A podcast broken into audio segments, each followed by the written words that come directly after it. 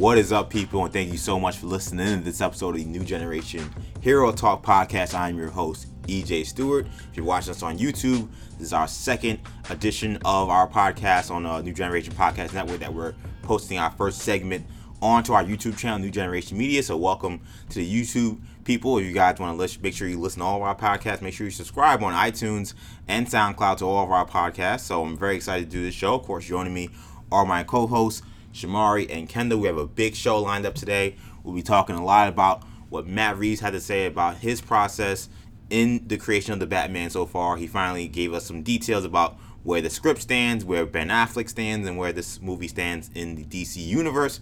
We'll also be talking a lot about what's happening uh, with the Venom movie. We had some posters, we had a new trailer come out, a lot of stuff happening with that as well as some stuff involving what could be the next movie in the Sony lineup of Spider-Man spinoff. So plenty to get to. I'm excited to do this show.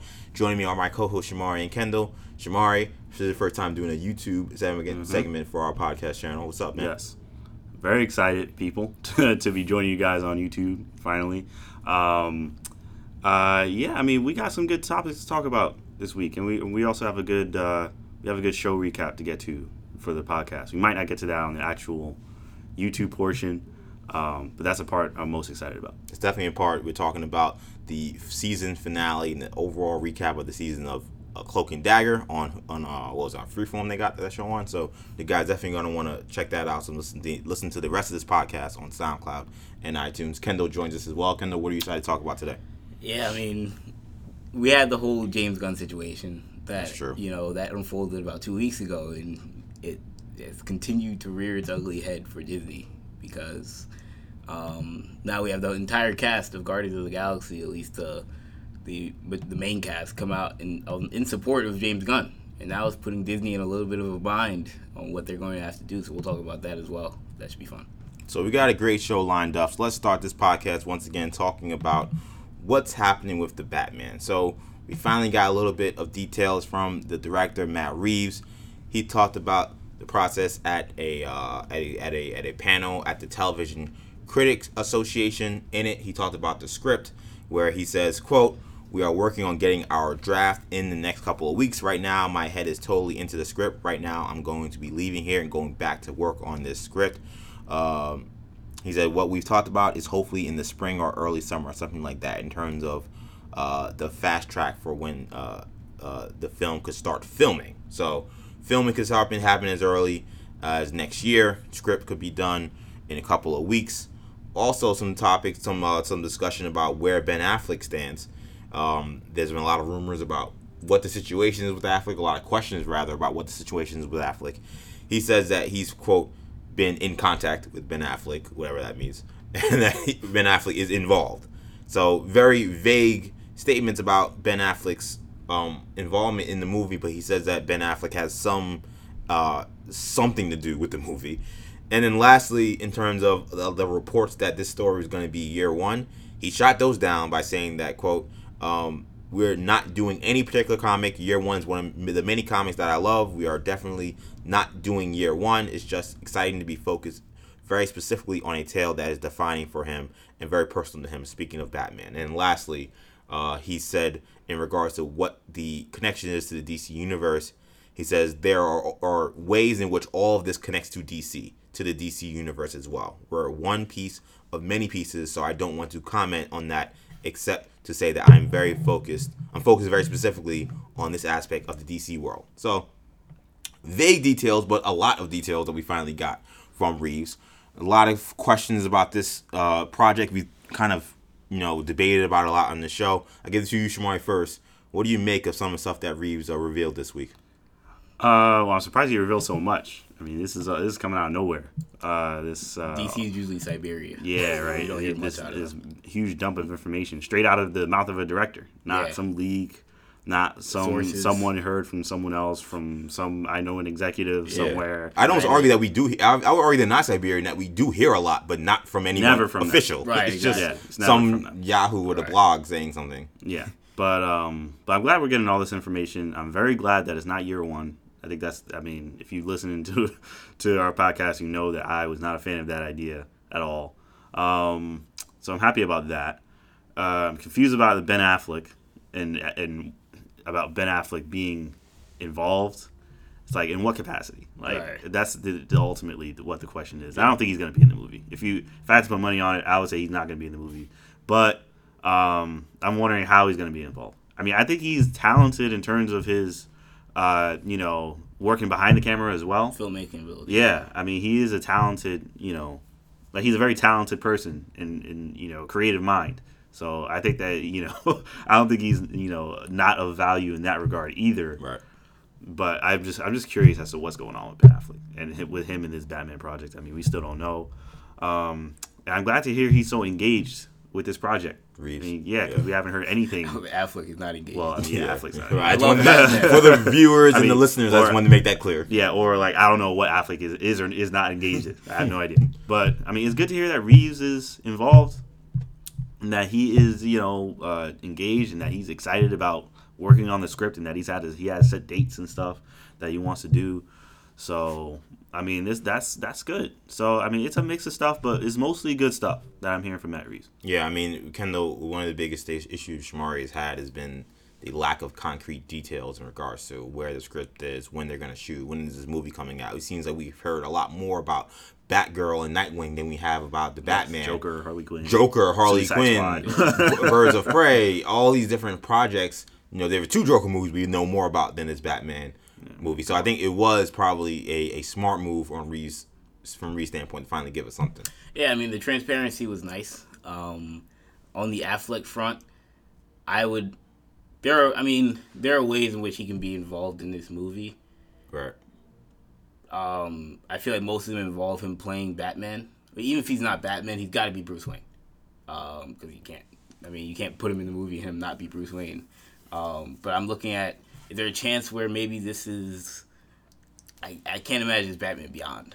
You know that would be maybe, but the other point I would have is, look, maybe he's maybe he's an older Bruce Wayne, and maybe there's a new Batman. They can't do that. They can't do that. Can't, I mean, it can't be Terry McGinnis, but what if maybe it's Dick Grayson? Maybe it's not Batman Beyond, but maybe he becomes Batman. Do that either. I mean, to me, it seems like Reeves. I mean, Reeves said in these comments that he's read a lot of Batman books to get himself yeah. in the mode of doing this, and he talked about you know the importance of of displaying Batman's ability as the world's greatest detective. I mean, none of that screams McGinnis or McGinnis, or, right. or yeah. Dick Grayson. yeah, exactly. um, so, assuming it's not a Batman Beyond situation, I, I can't see Affleck being in this movie because I don't think he's gonna suit up as Batman at least not in a Batman movie. I, if he's ever suiting up as Batman again, it'll be in a Justice League movie. That's only for continuity concerns. Right. Um, but I, even I, I thought you were gonna like say similar to Suicide Squad when he was in it for like what, like a few minutes. Yeah, and then yeah, that's and that would probably be the case anyway. Even if he were in like a Justice yeah. League yeah. or a Wonder Woman two or whatever he'll be in, uh, if he'll ever be in something else. But I am I'm imagining that they're going to recast. Um, he talks a lot about how he he continues to reiterate the fact that they want to focus on this noir driven yeah. story, uh, which could be interesting. Um, I've seen some people try and speculate on which stories, if it's not year one, which stories he might be trying to take inspiration from. Um, some people are worried that it may be a little more, uh, a little too similar to uh, Nolan's Dark Knight trilogy, which um, I mean, I'm not because if it's good, I mean, look, if it's similar to Dark Knight and ends up being good, I I'm not gonna complain. You know, like if because the DCEU has been so up and down. yeah, but when you, when when Reeves says noir driven, I don't know. I mean, Dark Knight was dark, but I don't think of Dark Knight and think noir. Not necessarily the noir aspect. I guess like. I feel like Batman's a noir character in general. Yeah, most of the story. So yeah. that can mean anything. Yeah, yeah I know. It's true too. Um, no, yeah, but I feel like if like there's a story out there, I believe Long Halloween, yeah. uh, that uh, Nolan may have taken inspiration from. Right. And there may be some things that suggest that Matt Reeves may be taking some inspiration from that, and if that were the case, that may be that may be the concern. Right. Um, but I'm not worried about that because look, if if it ends up be, being similar to Dark Knight and ends up being good, I'm not gonna complain. Um, I also wonder if they're going to recast Ben Affleck, which this doesn't sound like there are any plans to do that right now. Yeah. If he's still involved, but I I also think that there is some maybe contractual stuff. Stuff hasn't been worked out. He can't say he's not going to be in the movie. Yeah. Stuff like that. And if that's the case, I it's going to be interesting to see how they recast him. Because if it's true that he's looking for a younger guy, whether it be a, a Gyllenhaal or a Jack Huston or whoever, those some of the guys that have been mentioned. It won't be Gyllenhaal, obviously, but now, I mean, it's not going to be year one, but it's you would think it's going to be a younger or newer Batman story. Um, but since year one seems to be off the table, it does this mean that they are open to maybe bring back Affleck, or are they open to casting an older Batman? Yeah, I mean, I don't, I don't know if casting a, a older Batman or re bringing back Affleck is is any part of the equation here. Um, it just seems weird. Like Matt Reeves, it seems like when we heard about the negotiations for him to be the director for the Batman movie, he had a lot of incentives that he needed to have uh, be given to him to take that to take that role. You know, he there was a long negotiation, there was a back and forth, there was a part where they separated and they brought back. I can't imagine that Reeves is going to be um, compromising his vision for what he wants to do for Affleck or for anything that has to do with whatever the DCEU wanted. It seemed like he wanted to very much do his own thing. So I, I think that, far as Affleck's standpoint, I think he was vague for a reason. I think that Affleck's involvement probably leans more towards the um what's the word I'm looking for? I think he's more like in like an advisor. Consultant. Yeah, or a consultant. That's a good word too. Like I think that he's pretty much um giving talking about Affleck, knowing that this was his project and knowing that this is something that he was that he was definitely invested in, uh, and Ben Affleck, as Shamari mentioned, being a very talented filmmaker, saying, okay, hey, what are your eyes? What were you thinking? What are some of the things that you noticed uh, playing the character? What worked? What didn't work? I mean, to me, if I was, uh, you know, Matt Reeves, I would be talking to Ben Affleck. I'd be talking to Christopher Bale, Christian Bale. I'm sorry. I'd be talking to uh, to, to Nolan. I'd be talking to anyone who's been involved with Batman to try to get their mindset and their uh, and get kind of pick their brain a little bit as to what they found about the character and what drove their portrayals of the character. Comic book writers as well. I'd be talking to um, Frank Miller. I'd be talking to Tom King. I'd be talking to pretty much anyone, Scott Snyder, anyone who's been involved with the character recently. Bruce they Timm. Bruce Timm, of course. Like there are so many people that have created the stories that we know and love for Batman. If you're going to do a great Batman movie to me, Shamar, you should be talking to all of them. So I think mm-hmm. uh, Affleck's involvement to me when he says he's involved and that they've been in contact is probably more just updates on what he's doing, things maybe asking questions and things that he's looking at in terms of how he wants his movie to see uh, through his vision, but maybe getting a little help from Affleck in terms of what may work and what may not work, based yeah. on what Affleck now has heard loud and clear in terms of uh, when people have been frustrated with what they've seen from his portrayals in the movies that we've seen recently. Yeah, I agree with that. I mean, that's kind of what I'm picturing too is that I think that Affleck. I think he's when he says he's in contact with Affleck. I think that literally means he's in contact with Affleck. right. I, I, think that means I have him on my phone. I call him every once in a while. Yeah, it's definitely like, hey, read this script for me. Yeah, hey, do know, this read. Yeah, I don't think he's like telling him, hey, suit up. I right, need you. What we're gonna do in this scene. you know, I think he's in contact with Affleck. You know, I think he's talking to him. I don't know. Of course, we don't have any sources. I don't know anything for sure, but I think well, that he. let them know that, Shamari. Shamari, uh, pulling. We now they all know that we're not we're not Mysterio. We're just some uh, we're just some guy in a in a fishbowl. Shamari saying we have no sources. Jesus. um, but yeah, I, like I don't know, like I don't know what what's going on, but um, but yeah, I think he's just talking to Affleck, you know, and, and I think and I think uh, it'll be I think that's useful, you know, because Affleck has been involved in in you know BVS and um, you know people like his Batman. For I mean, I mean most people like his Batman. well, yeah. a good, a good, a yeah, good portion of people yeah. like people like yeah, there are yeah, people. yeah. Most people were positive on his Batman. There wasn't something that most people were negative right, about. Yeah. So I mean, I think he's worth reaching out to. So I think that I think that it's a good thing that he's in contact with um, uh, with Ben Affleck. It's just a matter of of you know if he's gonna want him to play Batman again. And in terms of the story, I feel like we look at Matt Reeves' last couple projects, um, particularly the last two Planet of the Apes movies, and those have been particularly personal stories centered around Caesar. And I won't be surprised if this has also a very much a personal touch centered around Mr. Uh, Bruce Wayne. Yes, well, I think that was of all the things he said. I think that was probably some of the very obvious things that he definitely wanted to drive home. Is that he wanted this story to be important to him in regarding Bruce Wayne Batman. He wants it to be a very personal story. That's an exciting thing to me. I think if there was any, if there's any criticism of what Nolan did with the Batman movies was that maybe we didn't get enough of what makes Bruce tick. Yeah. Um, we didn't care enough about the Bruce Wayne character. Right. We didn't know what yeah. makes him Batman, what makes him drive, what drives him, why is he do what he does. I think that Nolan, uh, in in hopes of building, of making really awesome stories and making really great villains, and uh, and, and making a really awesome Gotham universe, maybe neglected that a little bit. If you're gonna bit. if you're gonna make any criticism of him, of him, it's exciting to me that Matt Reeves seems to be very much involved with making this all about he may Batman and Bruce Wayne. He may have also assumed that we knew some of that stuff, right? we understood it. Which right. for some people they didn't care that we didn't know because, like I said, some of us do yeah. know. But and I love Christopher Nolan's Batman. I'm I stand for him as much as anyone. So I, you know, it didn't really matter to me. But he just told good Batman stories.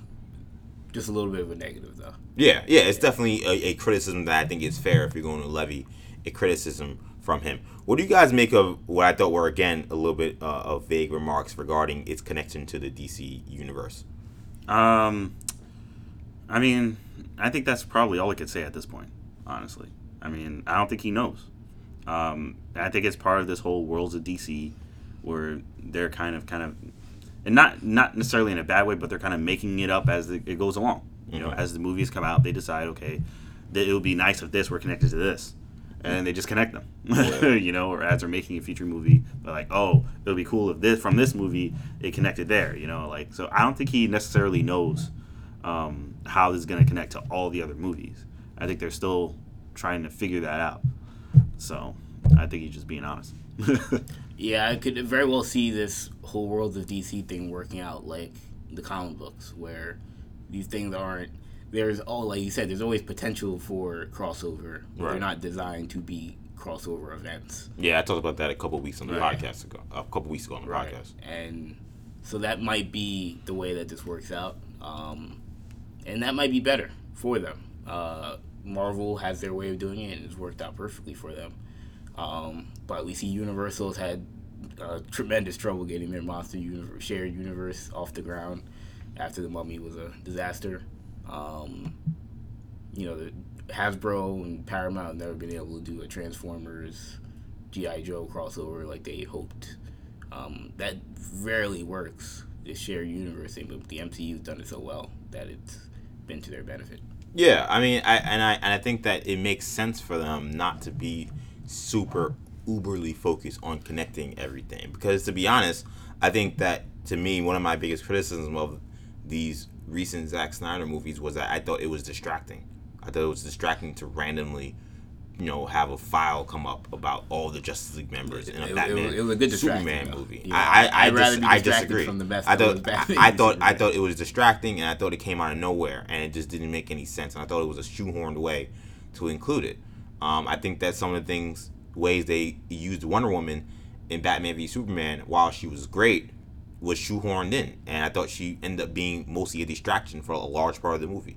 She would just pop up, and you knew who she was, but you didn't know what, where she was gonna. Well, we knew where she was gonna come in because they gave away everything in the trailer, but you didn't know what, how she was gonna factor into how everything played out and why we were seeing her throughout the movie. None of it made any sense. So to me, when I watch a Captain America movie or I watch um, an Iron Man movie, they're not so you know unless it's Iron Man two they're not so obviously trying to show me every way in which this universe is connected. They're just focused on making whatever that movie is good. Uh, whoever the characters are in that movie, they make it so that it makes sense. You don't need to have to like Batman should have enough problems of his of his own being in this movie in Gotham City. Uh, whoever his villain is, that's gonna give his hand should be plenty full. Bat, Gotham is a is a is a terribly tough city to keep under wraps why would I need to see random references to the Flash? Yeah, I don't. Or random references to Wonder Woman. That it it seems it's out of place. Yeah, I don't need Will Smith showing up. Yeah, saying some Will Smith line.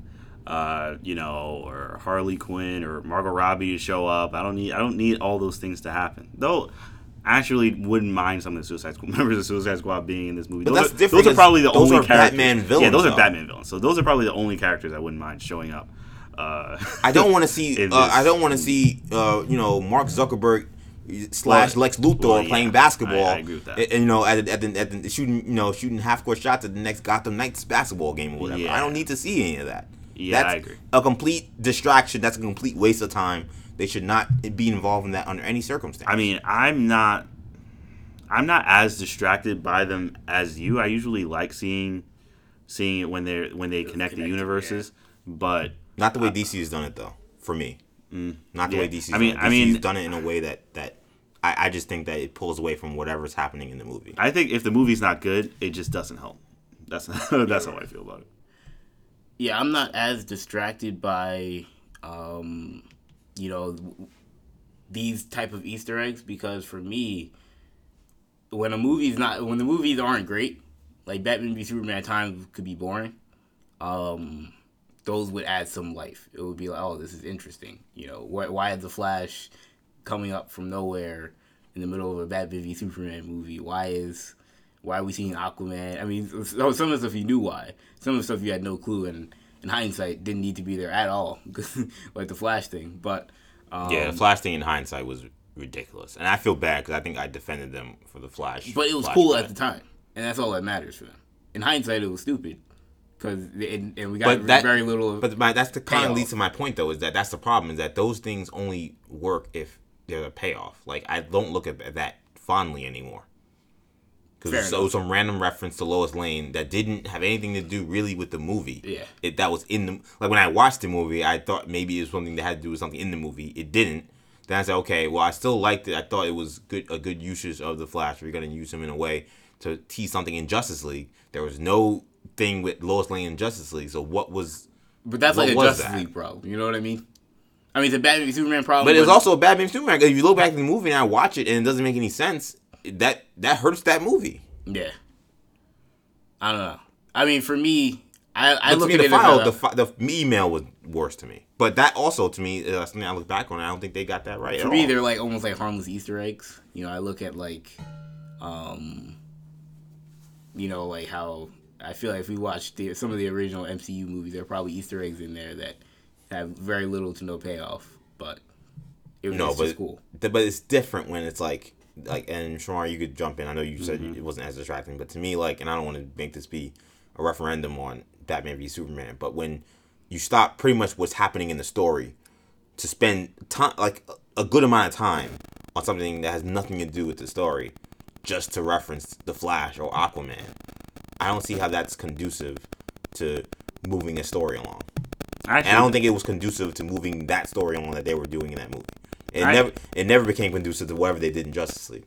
I actually think the Lois Lane thing was a little worse in terms of the distraction, right? Because they spent like a whole big thing about Bruce Wayne waking up and like what's going Seeing on, night- nightmares, nightmares, and, and then oh. Sh- you were right about him, and we're just sitting in the theater watching, like, what is going yeah, on? Yeah. And I mean, I thought that was a little worse in terms of like just taking you out of everything. At right. least the emails, you're just clicking buttons and then it's a little thing. Like, I thought that was okay.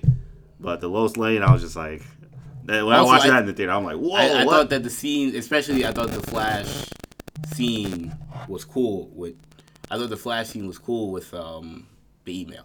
You know, like I thought that seeing him like in the convenience store and stuff, I, I thought that was cool. I'm sorry, just you know the Aquaman one, seeing getting a chance to see Jason Momoa. That man getting getting an email with a bunch of Justice League logo of each character being able to just watch uh, highlight, watching watch, watch a YouTube highlight film. I mean, was, was of, all, the, of all his future Justice League members. I don't know the, how that's. I mean, good. the Wonder Woman film that ended up being in Wonder Woman, like or the Wonder Woman picture. Yeah, picture. You know, like well, the picture was that, that's was different. Cool. It was in that. It was in that scene. Well, she's in the movie though. That's the thing. It makes sense within that movie. It doesn't make sense for Aquaman and Flash to randomly be in a Batman v Superman movie where they're not included. I mean, they ended. I mean, Flash is included though, technically. But it's like a I mean, ridiculous scene that makes no sense. you know, I mean, look, they pigeonholed those guys. They or they shoot they shoehorn those guys into the movie, but for me, I think it, I think it helped. If those guys weren't in the movie, I'd have nothing to look back on. I, I would. I don't remember anything else that happened in Batman v Superman. But I think that's. What, I so think that speaks. I think that speaks more to that movie's issues. Again, I don't want to make this a whole referendum on it. The fact that that's what you're thinking about, it's like, well, yeah, that's the point. It's like Incredible Hulk. One of the most memorable scenes is Tony Stark showing up. Has nothing to do with the movie. But that was after the I mean, movie. It's, it's an after it's credit, different. but it's the same idea of like, what's the, what are the things that I remember most? No, but that movie was better than Batman Superman. That movie was better than Batman v Superman. Yeah. Not even yeah. That was obviously better than Batman v Superman. I mean, I can't say. I'll watch it again. Incredible Hulk. Are you serious? I mean, I like I, mean, I liked it more, but I don't I don't know if it was like remember right like a, a, month ago we I went through the list and the guy had you got so much. The guy had the, the the Incredible Hulk wasn't that high. I mean, he had the Ang Lee Hulk higher than that. Who that list was trash. I mean, no offense to whoever that was. I forgot his name. that list was. I'm not going by that list. I don't know. Uh, I don't know. I just think that in terms of Matt Reeves and DC's situation, uh, if the whatever this Worlds of DC, that name is bad. I, I like what they're going for, but that name they need to change. Uh, but though if they're doing this Worlds of DC, I do think that it's smart for them to to say, okay, what do we have to our advantage to make our movies less obviously trying to connect to each other, but then also still give us uh, leg room to do connected stories. You do that by saying, well, look, DC is a multiverse. It has multiple universes. There are multiple versions of every character, pretty much. You can do really whatever you want with it. They didn't have to be pigeonholed into anything. So I think that with Reeves saying that, uh, whatever his words were, like there was, you know, that it connects to the DC universe. Um, with it, it, he said that the quote, "We're one piece of many pieces." I think that speaks to yes, this is a Batman that's in a DC universe, but that the Wonder Woman we may see in '84 is may not be from that particular universe. Doesn't mean that there's not a Wonder Woman in Matt Reeves' universe. Of course there is, or that there are stories that are happening all in the same universe, but that they're not completely utterly happening, you know, simultaneously at the same time. Like Marvel has done a great job with creating a timeline that for 90% of it makes a lot of sense. For other movie companies, especially DC, where they're trying to kind of reboot while still making movies, it's a little harder. So I think this is a smart way to go about it. Like Kendall said, in comic books, I read Batman every two weeks. I'm not thinking, oh well, didn't Batman show up in that Justice League Justice League comic I just read? How how is he in space and then also fighting Mister Freeze? No one thinks like that when you read the comic book. So why would we have to think like that when we watch the movies? Because of Marvel. well, yeah, but but my point is, yeah, you're right. That's a good point. But my point would be that like it just because Marvel yeah. created this game the one way doesn't mean DC can't do something different and it still be awesome. Honestly, it came from like Marvel being so successful and people saying, "Why can't DC do something like this?" Yep. If DC did something like this, it would be just as good. It'd be so cool to have all this stuff. And DC tried it and they yeah, failed. I mean, the DC execs see how much movie, how much money, uh, you know, Disney and Marvel Studios. They see how much money they're making, so they're like, "Oh, we can do the same thing." And it's not like you know they're not wrong. They just didn't execute it correctly. Yeah, I mean, well, again, I bring it back to they, um, they gave the keys to someone who who drove it off a bridge. I mean, they gave to me. It's very simple. They gave the keys to Zack Snyder, and they said, "You create your vision for what you think the DC uh, movie universe would be." He pitched it to them. They all agreed with it. They liked it.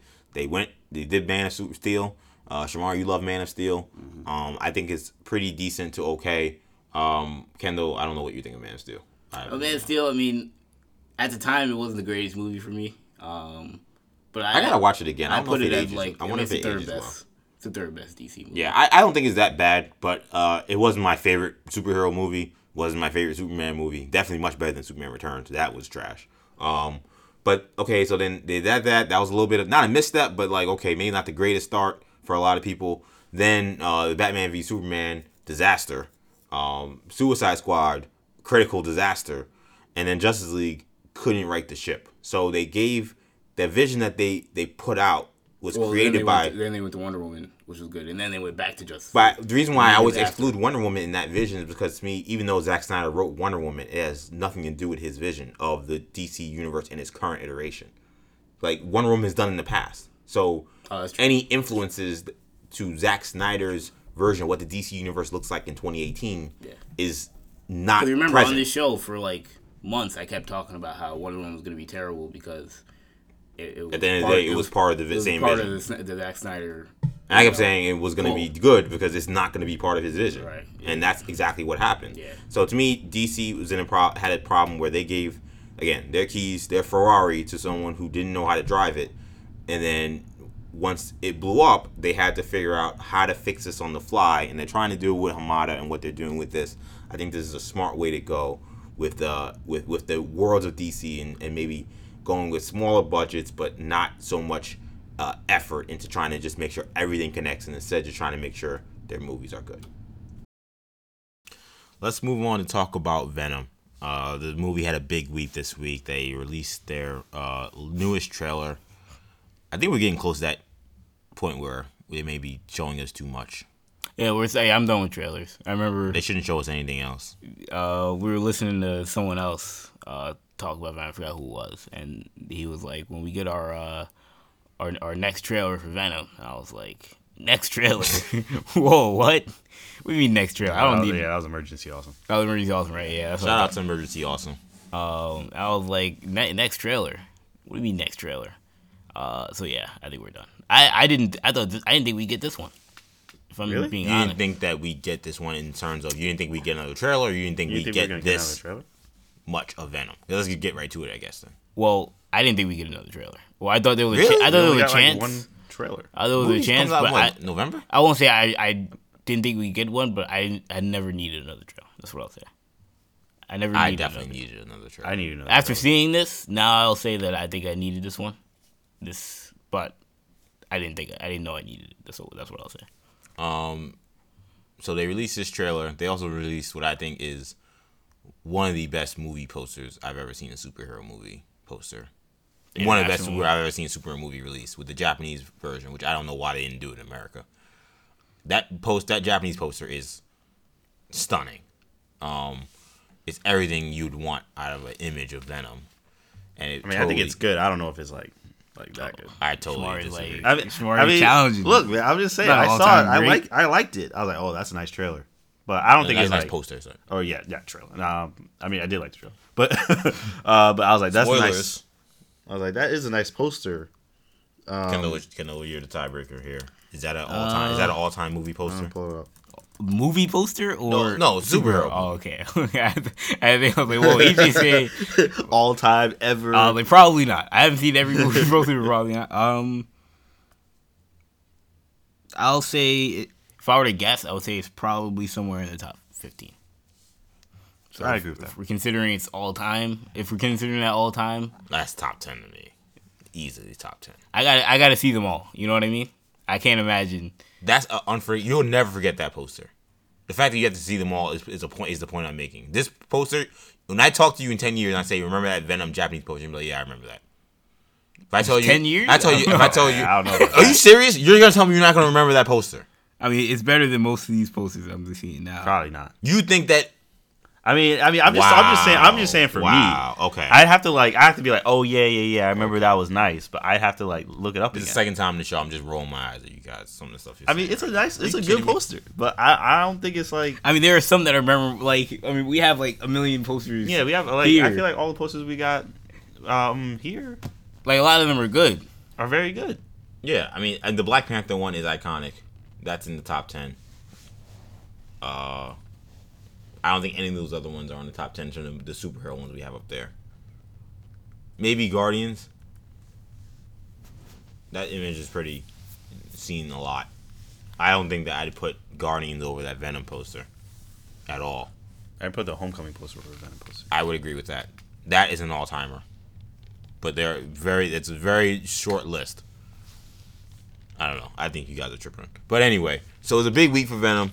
They, they dropped what I think was an iconic uh iconic movie poster.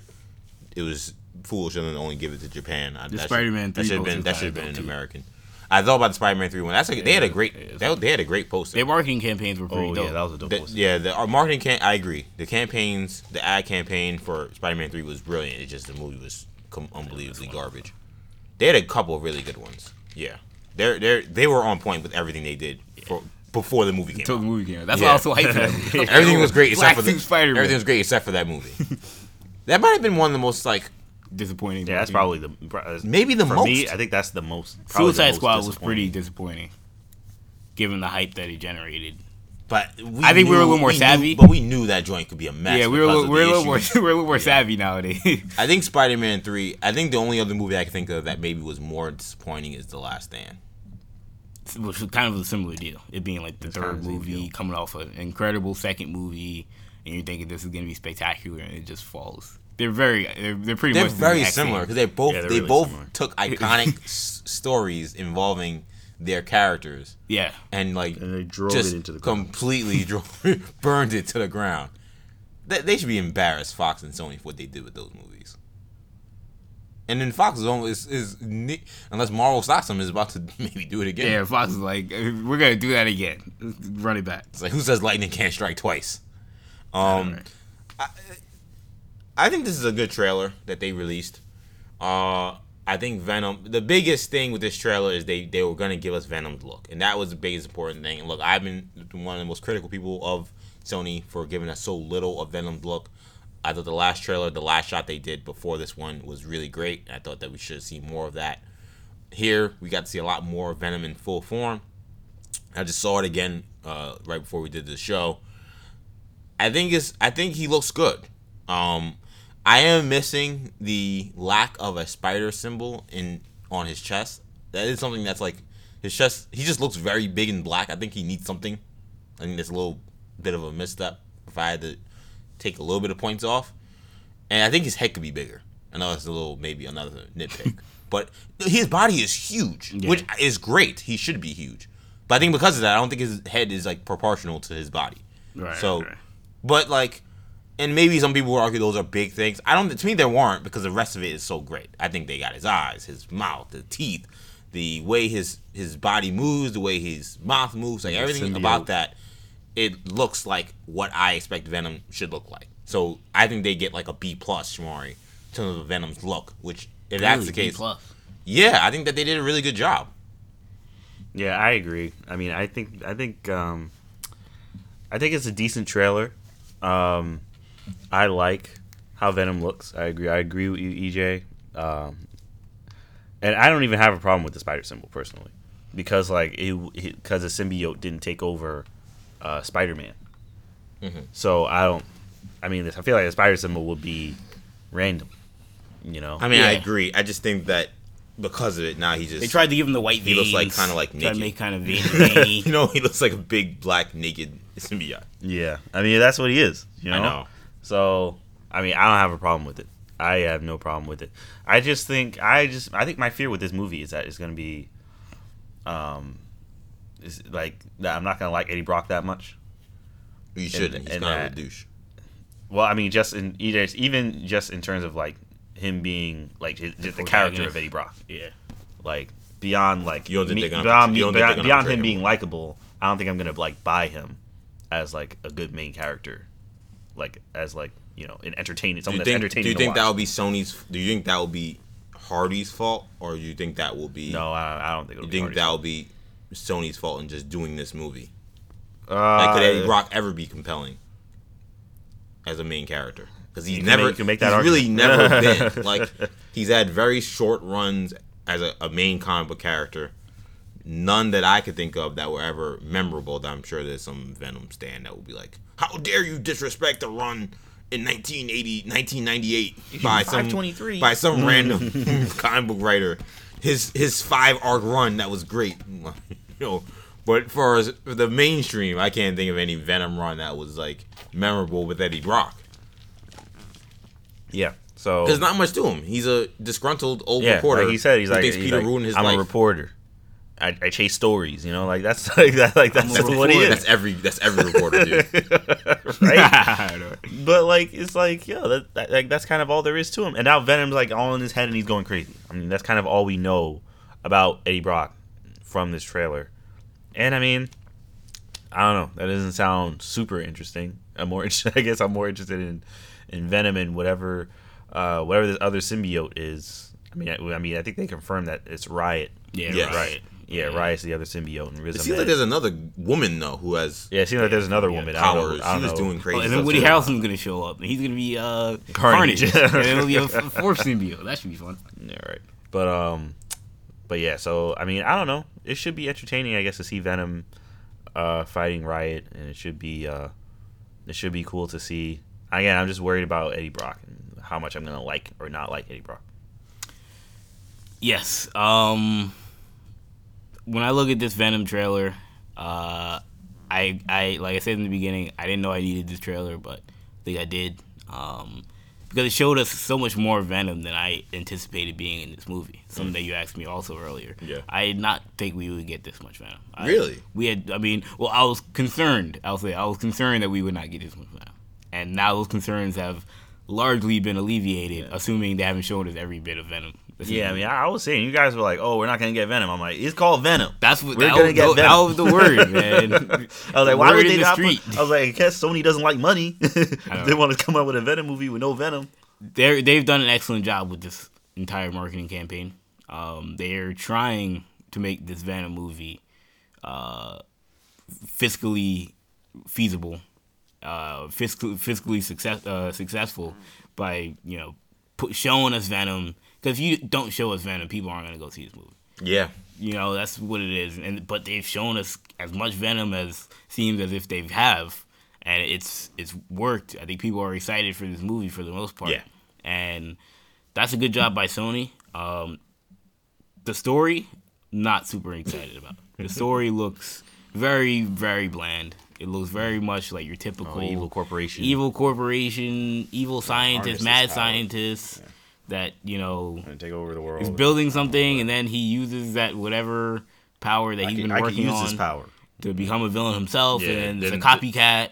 Yeah. It's it's the Ant Man story. You know, the Ant Man story also kind of cookie cutter. Cloak and dagger. you know, cloak and dagger, which we'll talk about. Rocks on. It's all the same type of stuff. So, um, I'm not super excited about the story, but it's a Venom movie. You know, I'm also not gonna. I, I mean, I'm not holding it to the MCU standard and I'm not expecting the story. I'm not. I'm not looking for the story to be great. I want to see Venom look good, have good action scenes. You them have them use the symbiote successfully and well.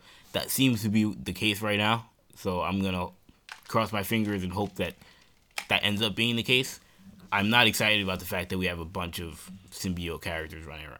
That was my yeah. fear, because uh, we know Carnage is gonna show up at some point in this movie probably in an after credit scene. And we know if we're doing we're, if we're gonna get a sequel, Carnage will likely be a main character. If that's the case, look, I don't want Carnage to be a villain in the second one if we have a symbiote copycat villain in the first one. What's the point? Unless you make Carnage vastly different from Venom, vastly different from Riot. I don't know if that's possible. But if they try and do that, maybe. But that doesn't seem that doesn't seem to be the direction they're going.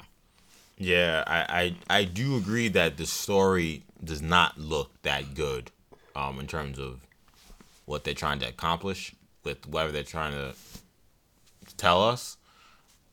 That it, as crazy as it sounds, if there's any movie that could survive this, is probably this movie. Only because this movie is more is more about violence, action, gore, and visuals than it would be story to me.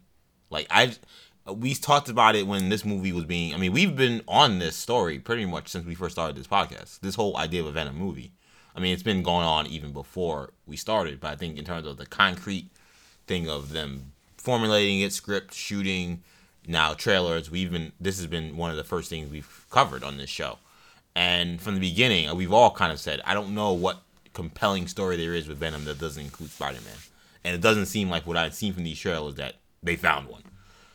That might be okay if Venom looks awesome, if he's eating people, if he's doing crazy things, if the ca- if the Venom character is compelling, uh, they might be able to survive that. They're not gonna have an all time hit for me, you know, if they don't do that. But there there there was a very limited selection for them to choose. I don't think they got something right, but similar to kind of Deadpool in a way that where the story doesn't have to be that great for the movie to be very successful critically. I feel like this movie kind of has a cap in terms of how, how good it how good it could possibly be. I kind of agree too. yeah. You know, I don't think this movie is gonna be as good as honestly like half of like Marvel's movies. like I don't think it even has the possibility. Eddie Brock You know, just I'm a reporter. I chase stories, and then Venom takes him over, and he's Yeah. fighting another symbiote. Unless Riz Ahmed is spectacular. yeah, unless the he's like crazy, unless he's like you know An all-time uh, villain. Yeah, he's like you know uh, uh, the jo- the jo- the Dark Knight Joker. Yeah. Right. You know, unless Riz Ahmed is like that spectacular, but that's not gonna happen. You Yeah. know, so this movie has a cap. Okay, Venom looks really, really crazy cool. I don't get the feeling that Ahmed's gonna be uh, using that Oscar level performance for a riot. Yeah, I don't So, think like- that's Yeah, yeah, he, he, he took the check. He's, He yeah, he's saving he's saving that for something for check. something a little more a little more probably creatively uh, stimulating. Yeah. So I mean, it has a cap. Like Venom looks great. The action is great. It could be a B movie. Yeah. You know, it could be a B. It could be a solid. Like, look, I, I went to the movie. I like seeing Venom. Yeah. Venom was cool. The action was cool. You know, and to me, if they Hardy accomplished that, Shamari, that's a win. Yeah, uh, yeah. They would have made a lot of money probably. They, they would have got you know superhero fans for the most part to be in line. Um, they probably would have got a lot of casual fans to like. If they come out with a B movie, I think that like if I come to do this podcast in a year or no, not a year, it's only a couple of months, uh, and I say that this movie was a, was a seven point five to an eight, I think that if I'm Sony, I take that and say that's a win. Oh yeah, it's a win. Cause then, as we'll talk about soon, then they can get to Kraven. They can maybe do Silver and Black. Yeah. Whatever else, whatever other movie they want to do. And now I'm paying attention to whatever whatever they're trying to accomplish. I don't know what it is. We still don't really. know I what it is. found, I found a list of someone ranked pretty much every superhero movie poster. Oh god, So there's a list for everything. yeah, there is a list for everything. Who did this? Shout out to the person. How long, Well, this- how long ago was this? This was uh, I'm not exactly sure, but it seems like it's in the near future. What's the most recent poster that's on this list? That Yeah, I probably. mean, me some in the ones. top ten, I mean they have Days of Future Past, The Wolverine. I don't remember Days of Future Past. Uh, they got Winter Soldiers in here, Ant Man, um, Iron Man three. I, I, I vaguely, I do remember the Iron Man three. Plus, I don't But all the Iron Man. four of the top seven are all from the Dark Knight, which uh, they're all good. The Dark The Knight, Dark Knight posters. poster. The Dark Knight Yeah. posters were amazing. Obviously, there's that the iconic Yeah, one. there's two that were iconic. The Um, one with this the burning Dark Knight symbol. Rises, which also was really cool. that was also a really That's a good really poster. very good one. um, there's Winter Soldier, uh, and all if you're listening, you could probably find these these posters. I don't remember that poster.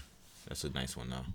That's a really There was good another one. Joker poster that they didn't. That's not on this list of that I thought was even better than the ones that you see there. but yeah, and Days of Future Past. Oh, I those were cool. Those were amazing. Yeah, Yeah. the single posters yeah, with the X faces. It, was, it was switch faces and stuff. yeah, that, was, dope. really good. Um, yeah, no, I those were really good posters. But I can see I'm uh, going through it though. I can see where maybe Venom can fit into like the top 15, top 10. I would agree with that. Cause now I see Guardians, which is what we have up here. Yeah, the Ant Man was kind of dope too, where he's like really small. that's that, was, that was, was clever. Oh, And the Spider Man 3 one that I mentioned was at 15. That was a really nice one. I actually put that one ahead of the Venom one. Um, I think that should be higher actually. And then also, when you go down a list to like the 50s and stuff, there are some terrible. There were some terrible. I'm sure there. I'm sure there are There's some some garbage ones where really I'm like, trash posters. I mean, this is the Amazing Spider Man 2. Nothing. That's a terrible. It's just poster. a, it's a terrible poster. That just looks like Yeah, like someone bad took a bet. Looks like Peter took a took a a, a, a butt photo of himself, I mean, and while he while he was swinging in New York City. That's yeah. I mean, some of these posters tell you nothing about the movie. But, um, so yeah, I don't know. I I think this movie has a chance to be good. Um, I wouldn't bet on it. If I were to I think predict, Shamon's onto something by saying this movie has a has a definite ceiling. so That's why I think that I always I've been saying this Right now. is an uphill battle. predict the Rotten Tomato score for Venom. Seventy five. Going seventy five. Well, no, I'm not even going. I'm gonna go. I'm gonna go seventy. I was gonna say I was probably go like seventy. That's op- that's optimistic. Seventy is, is certainly optimistic. I'm Yeah, gonna go 70 fifty eight. Seventy is like oh, 58? I'm gonna go fifty eight. So you, I think That's- you don't think the movie? I think that's. good, I think that's. I think fifty eight I is fine. you know for Venom. it- I mean, honestly, it's a Venom movie. I think like I mean, what, 58? Like fifty eight. Suicide Squad's lower than that. Suicide Nah, Squad's okay. lower. Gotta be like thirty something, right? Maybe forty. Maybe I'm maybe I'm bashing. I mean, I don't know if it's thirty You can something. check it, right. Fifty eight is a low is a low number. I, mean, I, it's a- I it's a That's about where Uncle Drew is. well. I mean, is it gonna be better than that? I mean, I, haven't seen it, but what I can't will, imagine. What I will say, but I think maybe I have a little more confidence that people will enjoy. Will enjoy Boy, it. yeah, and Su- under, Suicide Squad is way low. That's way down there. Suicide Squad is twenty seven. that's what I'm saying, man. Seventy five means like everyone thinks that. Well, not everyone, but three fourths of the people seeing it think it's a good movie. But like wasn't like Avengers: Age of Ultron like a seventy? That's true. Like I see me that's, like that's an MCU. I mean, just so you guys know, know, Infinity War is at like 83 right now, so it's, it's not that high. Infinity War is definitely a Infinity War at polarizing movie. That's a 83? I polarizing don't know. movie, though. I, I, I don't How know is why. that polarizing? But It's my favorite I Avengers. tell you, the people who, who did that don't know what the hell they're talking But about. also it It's comes people down who didn't to watch these other movies. it comes down to when the hype is so high, it's gonna bring it down. Just people are gonna be like, I wasn't impressed. Well, why, why, why, why has this been on every commercial? Why are people But telling me I didn't gotta see? Civil, War. Well, Civil War was a great movie. Like You don't think Infinity War was a great I don't, movie? I don't think Infinity War was as good as Civil War. But as, Okay, but what I'll say that's is, an arguable fine case that can but, be argued. But Okay. what I'll say is, and what I said at the time is, I can't properly judge Infinity War until I see the next one, because I feel like it wasn't in it. If I ignore the next movie, whatever happens in the next movie, this movie was not as good as Civil War. It could get better if this next movie, I'm like, yo, man, the way they connected them, and this is crazy, and whoa. I would But say this does feel like it does feel like an unfinished story. it feels it just feels too incomplete for me to be like, if I guess if there was one thing I could admit, I'd be like, okay, it does But kind of 83 means feel that like there were 16 percent or 17 percent. See, I'm not a math person. Uh, other people that didn't think the movie was good. How is that possible? It's not mm. saying out of 10 would you score it. I think people's told me bars. that. It told me I 83. think the I'd say was- I, I would disagree, but fine. I think the bar was raised. For That- that's incredible. like it's like Like, saying if someone like, could watch that movie like this movie it's like trash. saying, like, that's what that means. sports- If you didn't like it, it's like saying in sports like, oh, this guy was the number one pick. Was he a bust? Versus the guy that was the the thirtieth pick. Was he a bust? They could have the same career. The guy the thirtieth pick had less expectations, so we say he's not a bust. But the guy who was number one pick. Well, we thought this was going to be a a classic movie, and for maybe for some people it felt unfinished, like Shamari said. Maybe said, look, I don't know I this think movie. Ant Man and the Wasp is still higher. Wow. And I don't think that makes any sense. That- that makes zero sense. That's what I'm But trying to say. again, that comes down to just the expectation. People have lower expectations for Ant Man and the Wasp. Lower, uh, there's a lower bar. It's just look, it's Ant Man and the Wasp. Lower stakes involved. But I agree that, that that's wonky. But that may also come down to this Venom 75. yeah, Ant Man and the Yeah, I'm gonna say 88. 70. Was it that? 88. I mean, it's a very good movie. I thought it was better than the first one, but I, I would say for Venom, I think a 70. Where's Civil War? That's Civil War got to be in the 90s. Yeah, that's that's probably in the 90s. It might be its highest rated movie from our, the MCU. That or Avengers. Right. What about Iron Man? Iron Man's probably in that class Up too. there as well, yeah. Um, because I feel like these movies, I mean, 83 is, is tough, man. That's a tough luck score. That, that's ridiculous. I'm sorry. Civil War. Civil War is at 91. Yeah, I don't know. I mean, I think Civil War is better, but um, again, also I think Infinity War is a movie for the fans more than for the critics. Civil War. No. Uh, I agree Soldier's with that. 89. I do agree that it's more for the fans than the critics. Like you said, people, a lot of people that just didn't see every movie because they. but to me, that then you have no reason. Then Why you even be, you scoring shouldn't, be, you shouldn't movie? be reviewing the movie. Yeah, you I shouldn't be the person's whatever your platform Outlet, was yeah. outlet was. You shouldn't be the person reviewing it because it obviously is a continuation Yeah. of what's happening. Yeah, And it's not, like- it's not supposed to be taken. if we were doing a new generation, we had reviews for new generation. I wouldn't do reviews for Fast and Furious for us because I haven't seen the other one. right, yeah, I would be the review worst next- person to do a Fast and Furious was like, review. I've I was this of movie makes no sense. None of this connects to anything. I'm like, because I haven't seen any of them. I haven't seen the, the last like five. Like, I'd be a terrible person to do that. So, if you haven't seen Infinity War, they're gonna be, or if you haven't seen the rest of the Who's Avengers, Dom, movies, baby mom? I never seen this one before. I wouldn't know. I wouldn't know what's going on. if if so if you know if you haven't seen the rest of these Avenger and Marvel movies, you're gonna be like, I don't care about most of this stuff. Totally agree, Kendall. Let's uh move on here and let's talk actually about uh the, this Disney. Uh, speaking of Disney, we've been talking a lot about the Marvel movies. Uh, Variety. There's a lot of talk about obviously James Gunn. Uh, we talked about him last week. He was fired because of some. Two weeks ago, I believe. I think we We didn't about him last we, week? We elected not to talk about it. Oh, okay, that's true. Uh, two weeks ago, we talked decision. about him. Yeah, because now he became even more into the news this week because uh, of talks that Disney may be interested in trying to bring him back. They apparently were meeting with him again this week. Uh, the Disney, the, excuse me, the Guardians of the Galaxy cast all put out a letter announcing their full support for James Gunn. That it seems to not be working so far because Variety reported this week that it is unlikely Disney would bring back James Gunn.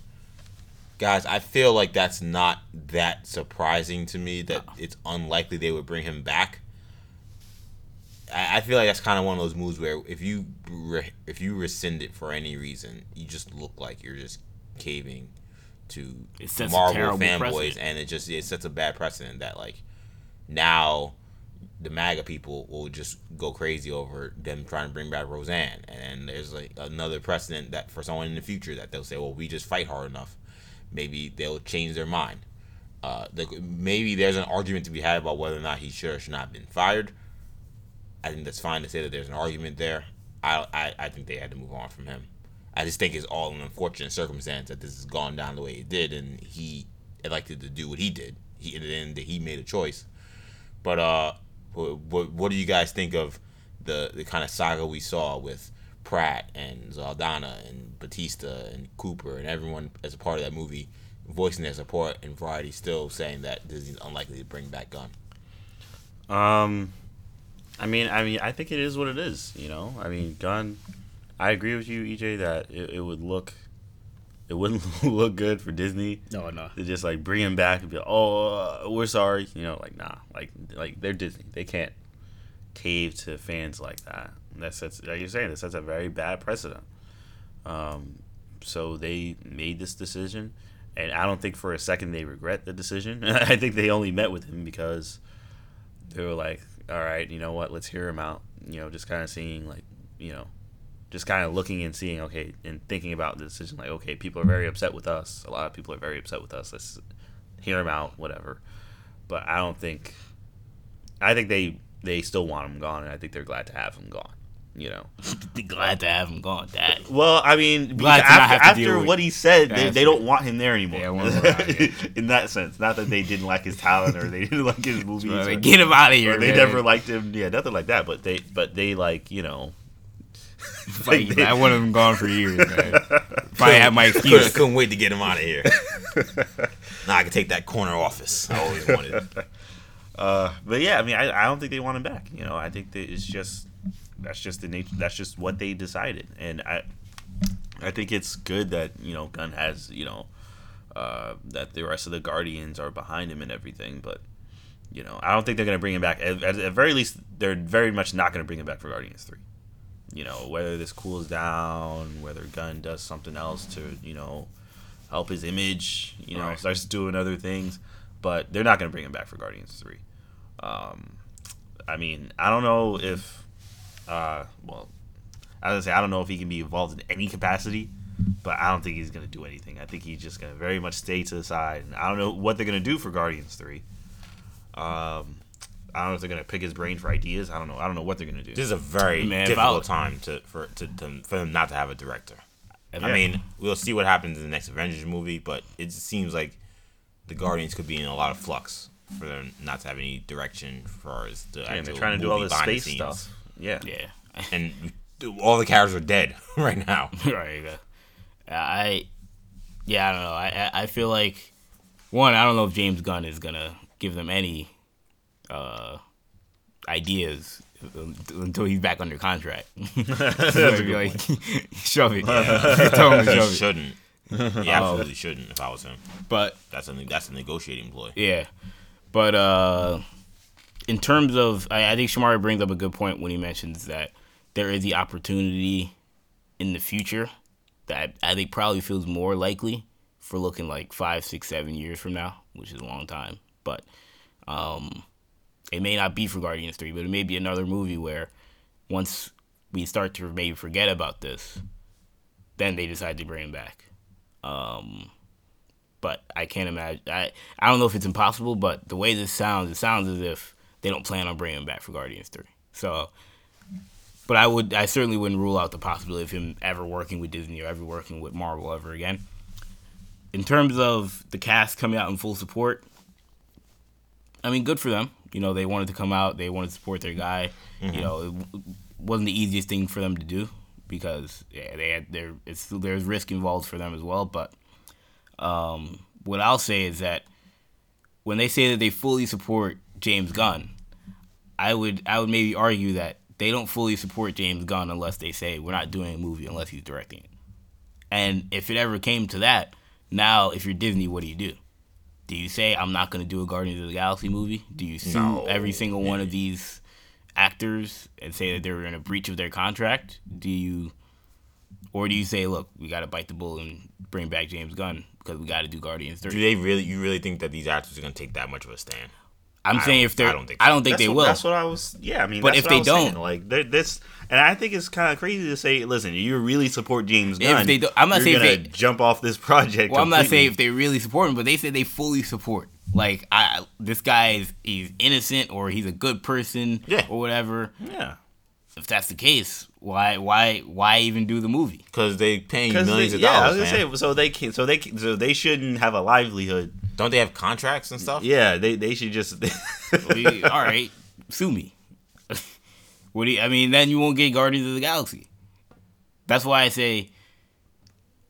That's where I question the idea of them fully supporting James Gunn. Because uh, once put that's I don't, I don't once think, push comes to that, shove, that's like that, that means that you don't support that. yeah, I think that that's going that's going that yeah. far, yo. Like, All I was like, I'm okay. not saying that if they don't do it that they're not fully supportive. But I'm just saying they don't do it, they're not fully. Supportive. You say fully support. I mean, all right, they're not, they're not in. They're in support. They're just not in full support. Okay, so let me. How? So something happened. To, so it, both of you guys, something happened to me something crazy came out, and we were doing New Generation, and I got kicked, kicked I got fired from New Generation or something. yeah, I'd be like, well, if you guys don't fully support me by leaving New Generation forever and doing nothing involving New Generation, no matter how, no matter, doesn't matter if this is your job, doesn't matter nothing. If you guys don't leave, you don't fully support me. Like that's not. I yeah, mean, just, they're like, getting contract. Yeah, a lot of these actors right, are totally getting work from other studios as well. Right. They could say to themselves, "Look, we we're not working with Disney until you guys bring our guy James Gunn back because he was fired unjustly in their minds. They fired prematurely, I'll say. I just don't think that because they say they support him doesn't mean that they won't do another movie. I don't think he's not the, and I don't think that means that they don't fully support him. Yeah, and I don't think Gunn sees that as as necessarily support. Yeah, I don't think I don't think Gunn would, I don't think, I don't think I don't Gunn think, would want that. I don't think he would want them to be like, oh, I'm not gonna. Why are you guys even doing it without me? I don't, I don't think he's that like. I don't think he's asking you know, him to do it, but you don't think Gunn would say to stake it to Disney, say don't do. I don't think he would tell them not to do it, no, but no, you don't, think that Gunn would would like the hurts, idea of them. That also hurts. He's good friends with uh, the Russos. He's good friends with Feige. I mean, but that's not coming from him though like I said, assuming it wasn't from him, assuming he's not like the mastermind saying, "Hey, Chris Pratt, don't do the movie," unless if it's their if it's on their volition, then I mean, why it doesn't hurt any his relationship with anybody. It's just him saying, "Look, they're doing this for me. They like me. I like working for Disney, but you guys fired me for some old tweets that I sent out." I don't know. I don't know. I'm not I, saying I, I, I don't know. I'm not, I'm not blasting the Guardians cast saying if you guys like you guys are phonies, you guys are liars or phonies, or if I were in your position, I would because if I were in their position, look, maybe I put, I put out a, a weak statement and Ken was like, I'm getting that check, and I'll continue to do the movie. But I just don't know if this will have an impact unless they take their stand. Kendall give out that MJ. Statement. I statement. mean, that that might be. James Gunn is doing great stuff in his community. Yeah, I know. Yeah, the, the MJ statement that he did for LeBron. I mean, that might be true, but I mean, it is what it is. They're not going to stop doing the movie, you know, like. I, and I don't think they want to stop doing the movie. I don't think they I should think feel is, obligated. And I think that when you say fully support, I think this is their effort to try to bring him back. I think that they, right. I think this meeting that they had with James Gunn probably only happened because the actors really strongly talked about how much they want him to do the movie. And I don't know what they could have possibly told him. It's interesting that they met. It's interesting that they said that it's unlikely it's going to happen. Um, I wouldn't close the door on this completely. There's a reason we have strikes and lockouts. In but when you're in breach of contract, you're in breach of contract, and I don't know. I don't know what the contracts are for all of them, but I'm sure they have contracts to do Guardians three. So probably, yeah. yeah. So to, to say you're not gonna do it, you could be in a lot of trouble those contracts, you know, they're very much worked out and they're ironclad. Binding, yeah. yeah they're binding. You can't just like, oh, I'm just, I don't feel like doing it now because whatever. Like, you're gonna do that movie one way or another, or you gotta buy yourself out of that contract. Yeah. So unless you know Chris Pratt wants to spend millions of dollars to buy himself out, I don't see how that's happening. he's gonna be doing Guardians three whether he wants it or not, unless he doesn't survive Infinity War for some reason. I don't know, man. I just I look at uh I look at this cast and I say, I mean, a lot of like put all, your money where your mouth. It's, yeah, it's all talk until they do something. Kendall Kendall thinks everyone's phonies. He wants everyone to, to, to really show how they how they are. Um, Kendall wants blood packs. Look, man, as EJ says, man, I, I got to see the same energy, man. You can't write this stuff, but you don't you don't put out that same energy when Disney comes calling, saying, "Are you guys gonna do Guardians?" And like, "Oh yeah, yeah, of course." we just like James Gunn to do it. I'm sure I'm sure they like James Gunn to do it, but I didn't need a whole statement of them putting it out there. Because if I'm Disney, if I'm Bob Iger, what does it say to me? It says it says that that says my cast, cast, values this director, it, and it says the not, cast wants him to do the movie. They could have they could have just said that in a quote, and I would have gotten the same. No, they were trying to pressure him. But I don't feel any pressure. You know what I mean? You don't think that Disney felt pressure by that statement? I totally disagree. Where is the pressure coming from?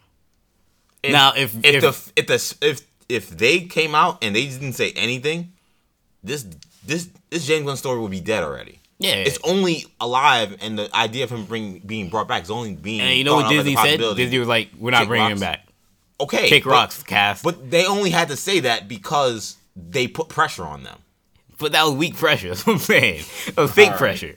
That was that was, that was right, fake hustle.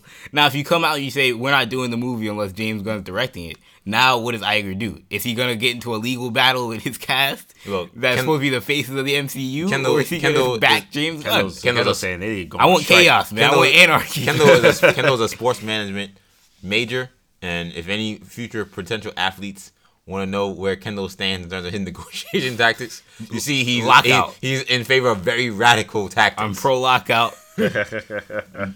Pro strike. Um, let's move on now. Let's talk about uh, like when uh, Coach Carter locked the gym. Yeah, exactly. Pro, let, the boys let the boys play. Open the damn gym and let the boys play. they threw a brick, he threw a brick through his window, something like that. Crazy. Oh man, Coach Carter, that's a classic movie right there. Anyway, let's move on. Let's talk about uh, the next movie in line for Sony, uh, potentially, and that is Kraven. Um, so it seems, uh, according to Collider, that Sony has tapped the Equalizer 2 screenwriter Richard Wenk to uh, start writing a Kraven script. Now, of course, Kraven, uh, the rumors of a Kraven movie were kind of brought about last year, along with Silver and Black and uh, and, and Mysterio. I don't know what that Mysterio product is gonna be now that he's in this new Spider- MCU Spider-Man movie, but whatever. That's that was the talk last year in in June when the Hollywood Reporter uh, uh, unveiled that report. But today, now Collider is ready to say that um, Kraven is in the script writing process uh, and is being headed by Richard Wenk. So uh, we know Sony Kendall is trying to make a its own movie franchise with just Spider-Man characters, not involving Spider-Man, at least as of now do you like this idea of a Kraven the Hunter movie? It's disappointing. It's disappointing, EJ. I, and I say that not because because we talked about this a couple weeks ago. Remember, I had asked uh, you guys if you guys were running Sony, what would be the movie you guys would do, uh, or what would you have done if you were tasked with making Marvel movies for Sony? And I believe EJ was like the first guy I would do is Kraven.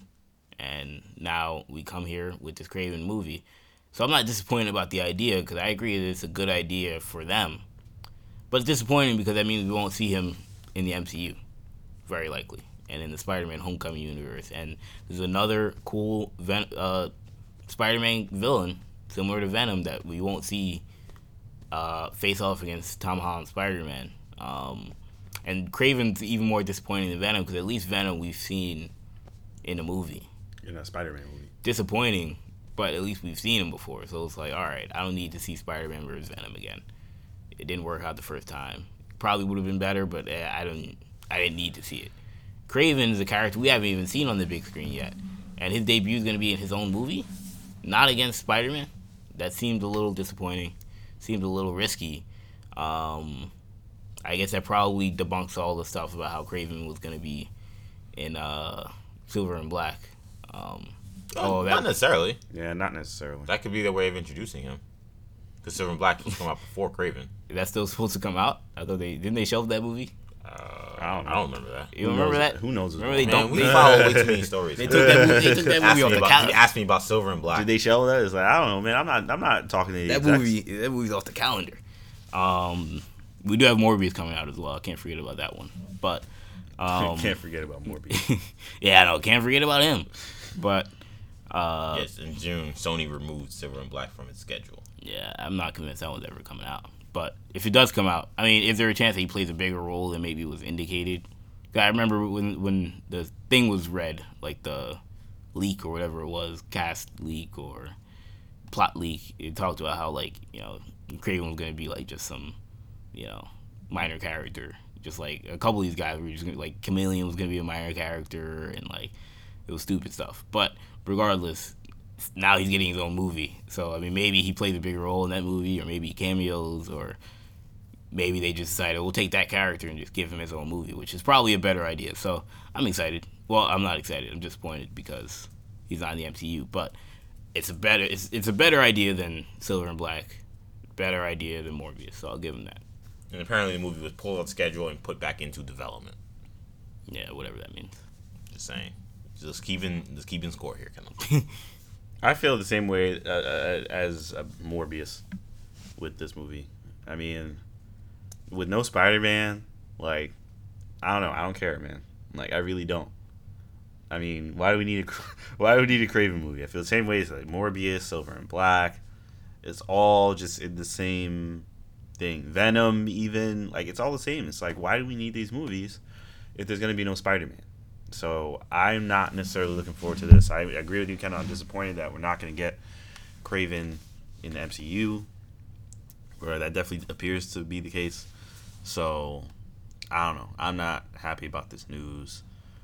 I'm not excited about this movie. I mean, it could be okay, I guess, but Nobody's know- I don't know for how. this, no one's asking for a Kraven the Hunter movie. no one's asking for a Kraven movie with no Spider-Man, especially.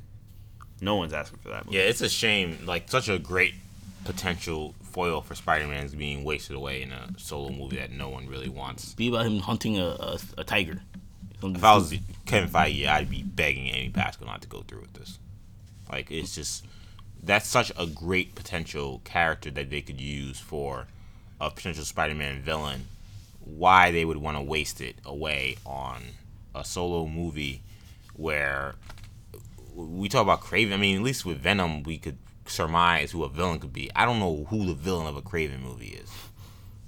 I mean, Kraven's the villain. Kraven? I don't know. Yeah, is he the villain of his own movie? Like, is he like fighting like?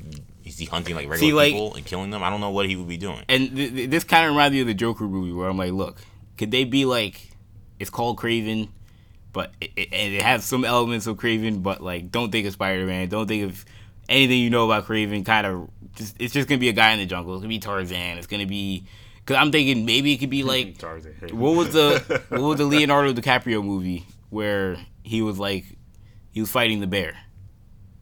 Or the wolf, or Oh, whatever. it uh, the Revenant. Yeah, maybe it'll be like The Revenant, where it's like it's just like some Oscar, some super Oscar movie where it's like Kraven's fighting some tiger, but it's called Kraven, and it's very very loosely based off Marvel comics. That's the because that's the only way I can think of it being good. but is that something I want to see? I mean, maybe it's like the Scorsese Joker movie that we have coming out. I mean, it's a very optimistic look on things, but I, that's the only way I could say to myself, look, I want to see a Kraven the Hunter movie because I can't imagine this is going to be. I mean, we're not going to have the Savage Land. We're not going to have Black Panther. We're not going to have Spider Man. So many characters left out. Yeah, I mean, it's just, uh, it's just sad. you know, I mean, I mean, really, our, this this whole story is brought, yeah, it's just, brought, brought it's just a bummer. the podcast. this whole down. story is just a bummer, man. It's just it's bringing my energy down. Like, like when are we gonna get? Like we- we've been talking about Kraven for weeks. It seems. I need to get that. Uh, I need to get that Kendra drop. Don't kill my vibe. We have stories like this. It Yeah, I mean- the vibe of the podcast. I mean, it's like we we are all speculating about Kraven for like weeks and months. It seems. Is Kraven gonna be in Far From Home? Right. Is Kraven yeah. gonna be this? Like, nope. Kraven's getting his own movie with no Spider Man. It's like what? you know, it's like, it's like why? Are we convinced that there's no avenue to where anyone who's in a solo Sony movie could possibly then be linked to Spider-Man in the MCU. Maybe they're part of the Sinister Six, man. I started thinking about that too. That maybe that's that's what they're trying to Maybe set they're up. making up Problem the is that's six that's six Sony movies I gotta sit through before I finally see these people pull up against Spider-Man. I know. And I, The way they're showing them with out. Kraven and Venom, I don't need them to be part of any team. Yeah. no, not at all. You know, I, I they should Kraven's just be, Kieran has been be a of Sinister anything. Six member, which Yeah. could be interesting. Maybe I mean, Silver and Black. I mean, I don't. Again, I don't, that movie ain't coming out. I mean, in development, quote unquote. It's not coming out in the near future. I don't think. But well, I mean, and to be fair, I mean they clearly The were having could be another they clearly one. were having issues where they were only uh however many people they had what they they they it was to come out in February of 2019 and as of June there was no movement on the Yeah, movie. So right. I mean they pulled out the schedule it's in development. I mean I don't know if that necessarily means the movie's just off the grid, but clearly whatever work they needed to get done was not getting started because you can't do a movie in six months and have it be decent. yeah. Which is basically what they would have needed to do. And what Suicide Squad tried it. I know. but tried it six weeks. But uh, if if Venom is good, that'll help the future of all these movies. If Venom is awful or like very very mediocre, like forty percent or below, Should we low key be kind of rooting for Venom to be trash? that's that's tough. Yeah, I think that's tough. Well, I I'm just saying. Like, Kendall was saying that the the, be be- that the better chance these movies won't come out if Venom is trash. Well, doesn't that mean that Is that's Sony a, gonna pass there's up a on the better chance I can see Kraven fighting Tom Holland's Peter Parker if Venom is trash? I mean, Venom is like if it's Fantastic Four bad, then yes. Yeah, I mean, yeah, That I think that's all it'll take. I mean, if Venom has to die for those sins, I might be to let it die for those sins. I'm sorry. That'd be a waste of our money, man, if we go to see that movie. Yeah, I don't think we're gonna see it if spend a- we hear he's spend- bad. gonna spend a lot of. Nah, we we gonna see even if it is trash. If it's like uh, if they're saying I mean, if they're saying ten it's fast- percent, if they're saying it's Fantastic Four bad, I'm not. saying- I'm you got an obligation to the people. If The they- I'm not wasting the my people time. who on listen to this I'll watch- podcast, look, for that bad. to Look. watch it. I'll say this: I'll I'll find a way to watch it. I'm not spending any money on it. I'll make sure none of us have to spend any money on. What are you trying to say, Kendall? But I'll see if I'll, I'll hook up, you know, some of my links over at Sony. I'll get a hookup from some of my Sony links. They'll, they'll Sony get us links, To, okay. They'll get us to a screening. they'll get us to a screening of the movie Okay. on my laptop. Um, we gotta see it if it's trash, guys. This is our obligation to the podcast, to the people that are listening. We're, we're, the, we're, the, we're the voice of the people, and we can't have a voice if we don't see it, even if it is garbage. Now, this this Kraven thing is terrible. Um, I'm not excited about this at all. Uh, the equal the guy who wrote the, the Equalizer are, are good movies. So, an Equalizer two is good. So there's I guess some silver lining in that, but the idea that despite that we still don't want to see this movie, I think says a lot. So I, I it's hard for me to get very excited about this. I hope that I mean there's a, maybe there's an idea we hope that it's trash, but I mean for a filming standpoint, I hope that they do find a way to find a story that's compelling. I can't find one that makes sense that doesn't involve Spider Man, but we'll see where that goes. A last story before we uh, do our recap of um, Cloak and Dagger is that Daredevil appears to possibly be, be uh, debuting this year. So we, a lot of people at least, I can't say we, 'cause I think one of us thought it was happening this year, but I was certainly under the impression that this move, this uh, new season of Daredevil through what season three, Yep. Season. um, that it would probably come out in 2019.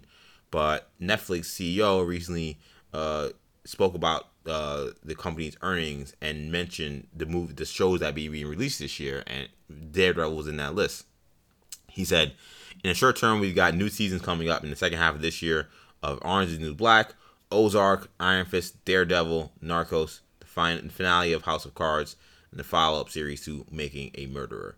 This was a, you know, this was a, a obvious um earned. It was an earnings video, so like he was speaking from a knowing place. So it'd be surprising if somehow he was wrong that he would say that the movie's coming out where he's promoting the good work that Netflix is doing and getting what shows are coming out and getting it all wrong for this year.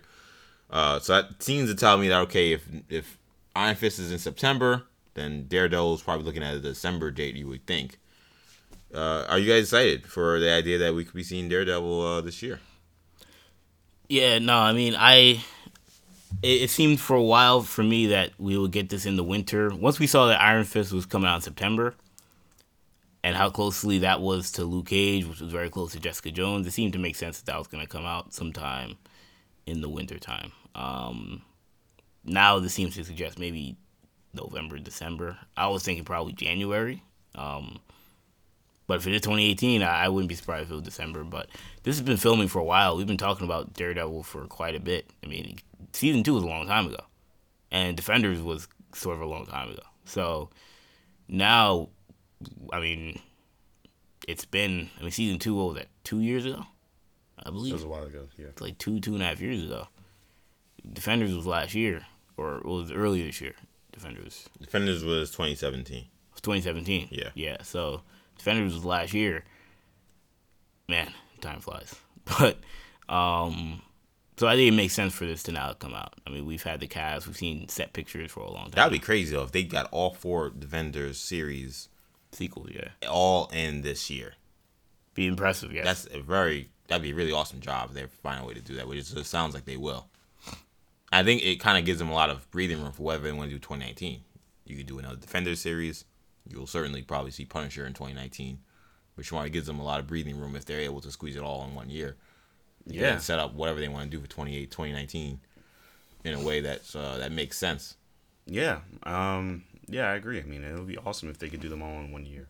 Um, I'm really excited about this. I mean, Daredevil has been great. It's been my favorite Netflix series counting all of them, including the Defenders. I mean, Daredevil has just been spectacular. Um, every seems like every episode. I don't think I've seen. I, I, don't think I've seen one bad episode of Daredevil. I've enjoyed every single one of them. Mm-hmm. So, so I'm very much looking forward to this season, um, especially since we don't know what Matt's status is. Yeah, like we don't know we don't know anything about what's going on with him. So this will be really really exciting. I feel like it'll, it'll have almost like a season one like feel. Um, so, so yeah, I'm I'm pumped. I'm hyped. And we might be getting Bullseye. Yeah, Bullseye, which that would be that would be really really fun. yeah, yeah. Bullseye is, is the arch nemesis of Daredevil outside of Kingpin, and we know Kingpin is gonna be a big factor in yeah. there. So we get Kingpin and a really good Bullseye. I mean, that could this season could end up being the best that Marvel's Netflix division has done. So I'm excited. I'm very excited for the possibility of getting this uh, season this year. But let's now wrap the show uh, talking about um, Cloak and Dagger for our recap this week. We obviously are not talking about Cloak and Dagger in about a month or so, so we've had five episodes or five, four or five episodes, depending on whoever was on this podcast in terms of how many episodes we had to watch. Uh, we found this finale was this week, so we caught up to everything. Speaking on just the finale, far as I'm concerned, I thought it was pretty good. Uh, it had its goofy moments, which this show kind of has has its goofy moments at times. Um, I didn't.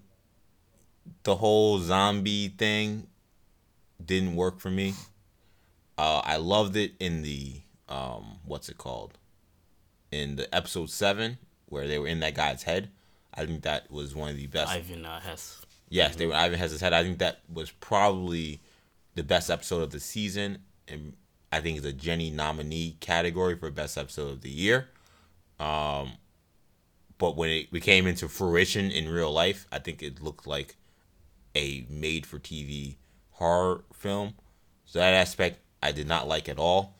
Um, I did like the only thing that those things were good for, those zombie people running around, was to really display, I thought Dagger's abilities in a way that we hadn't seen yet. The way she was able to just like knife all those dudes and people just like quickly and how quickly and how well she got at her abilities, um, it presented very good visuals and even for Cloak too. Uh, it presented good visuals but not good stories. That it just looked kind of ridiculous. Um, I think that the the the acting and the character development of both of the characters were very good throughout the entire season. I think that it culminated in a place that pretty much made sense at the end. Uh, I enjoyed this season of Cloak and Dagger. I thought it was good. I thought certainly good enough to have a second season. I think that when they're able to, um, when they it's weird because sometimes when they get too metaphysical, it gets too like all over the place. but I like when they're able to get metaphysical in a way that still feels real. Um, some of the visions where that that that that uh that Cloak took his characters in, I thought were great. I thought again the Hess episode was incredible. That felt real. Those seem to be some of the better elements of the season, and I hope that they were able to kind of take from that, maybe take away a little bit of so much of the New Orleans voodoo stuff. I thought that for me it kind of was hard to follow and distracting these last two episodes.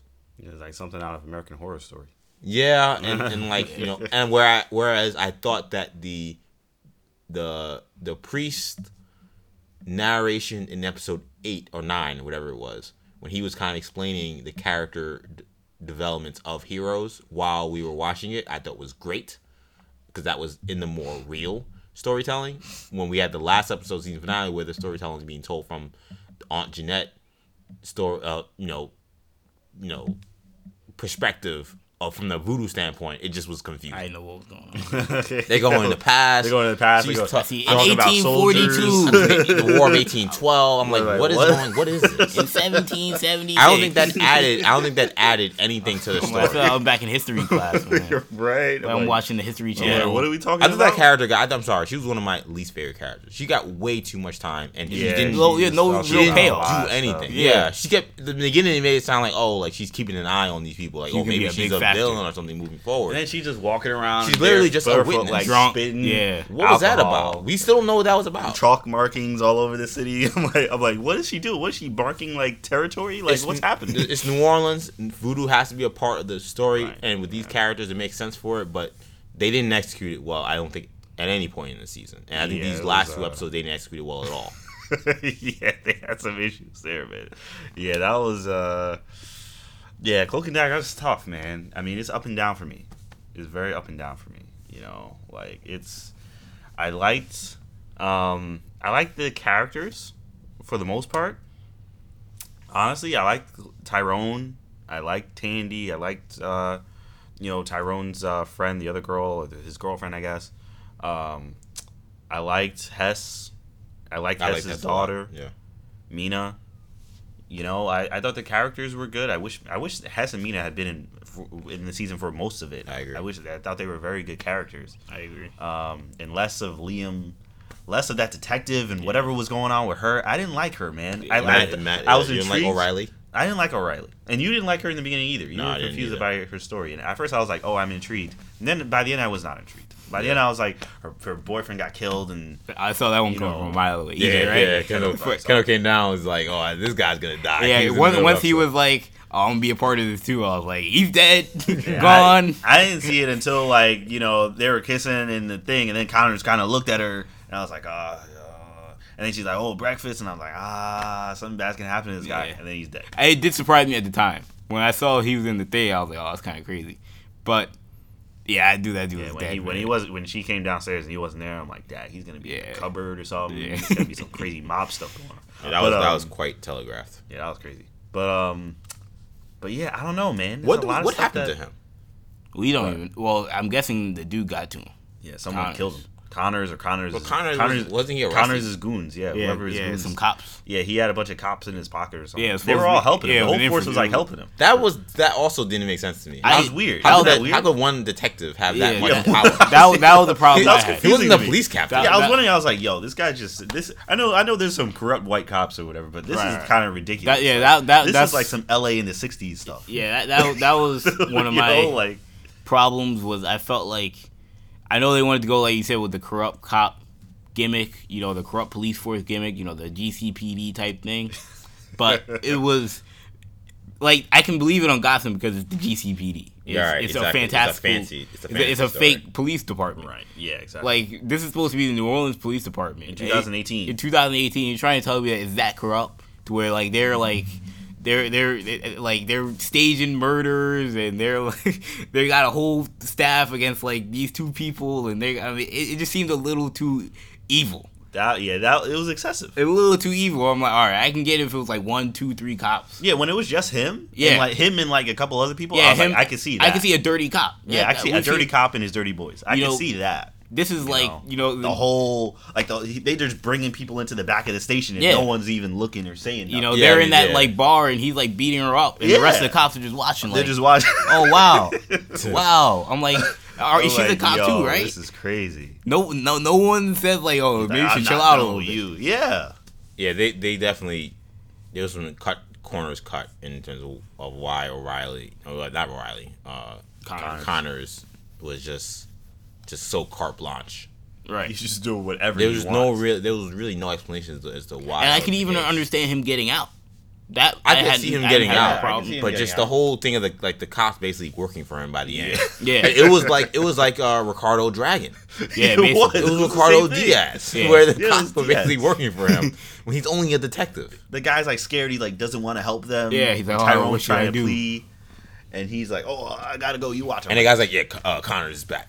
He's gonna want to take them." I'm like, Yeah, it's like, yo, What, what do you Y'all mean? just working you- for this guy? Connor's only one level above you, fam. there's officer and then there's detective. Yeah. It's not that. Then like, there's a lot of other levels after the detectives. Sergeant, there's lieutenant, Right. There's captain. Yeah, like, like, why was he to just? all working for him? So yeah, that didn't make any sense to me.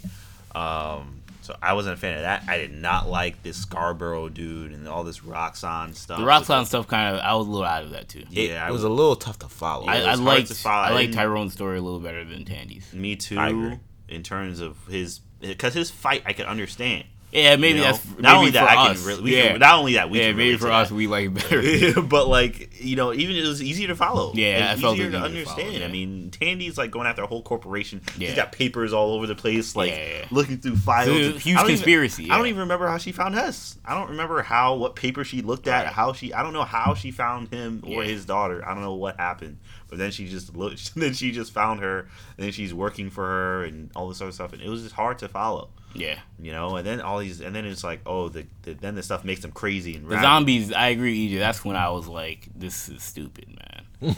you know, and then I don't know. I there were some good moments. This isn't the bash. This isn't the bash the show. No, yeah, there were. Yeah, There was some I said I liked the show. I thought it was. I thought it was a good season. Yeah, I'm mostly positive only because I don't hold it to the same standard that maybe I hold some of the other shows that I've watched.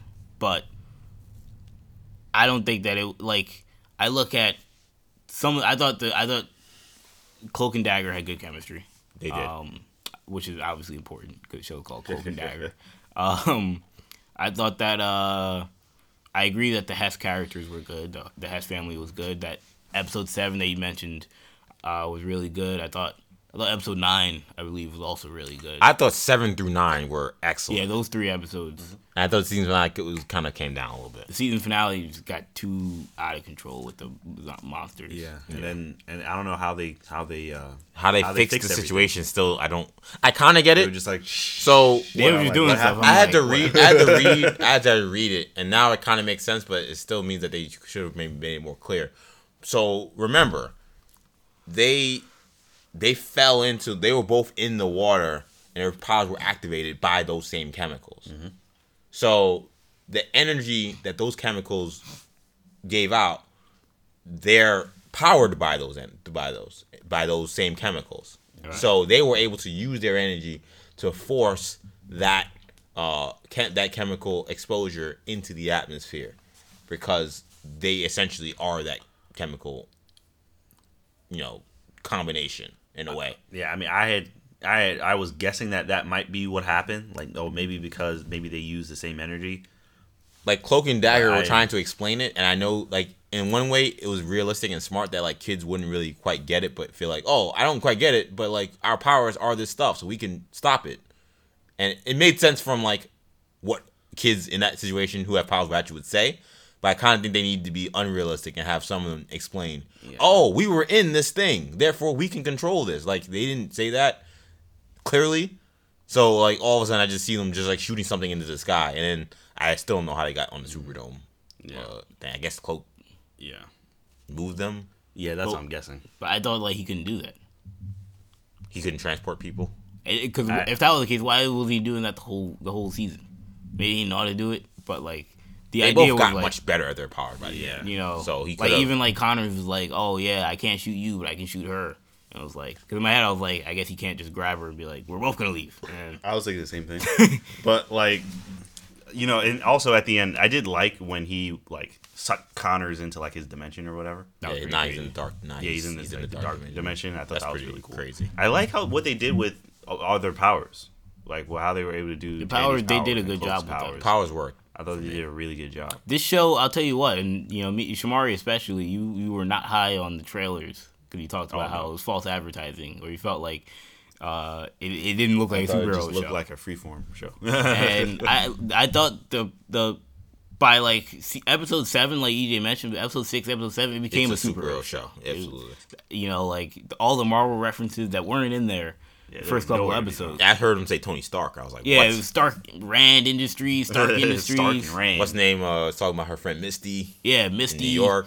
You know, you're talking about New York where there's powers and stuff. I'm like, okay, you know, this is Square set in the MCU, which wasn't very obvious in the beginning. You know, besides the Roxxon, was the only MCU connection.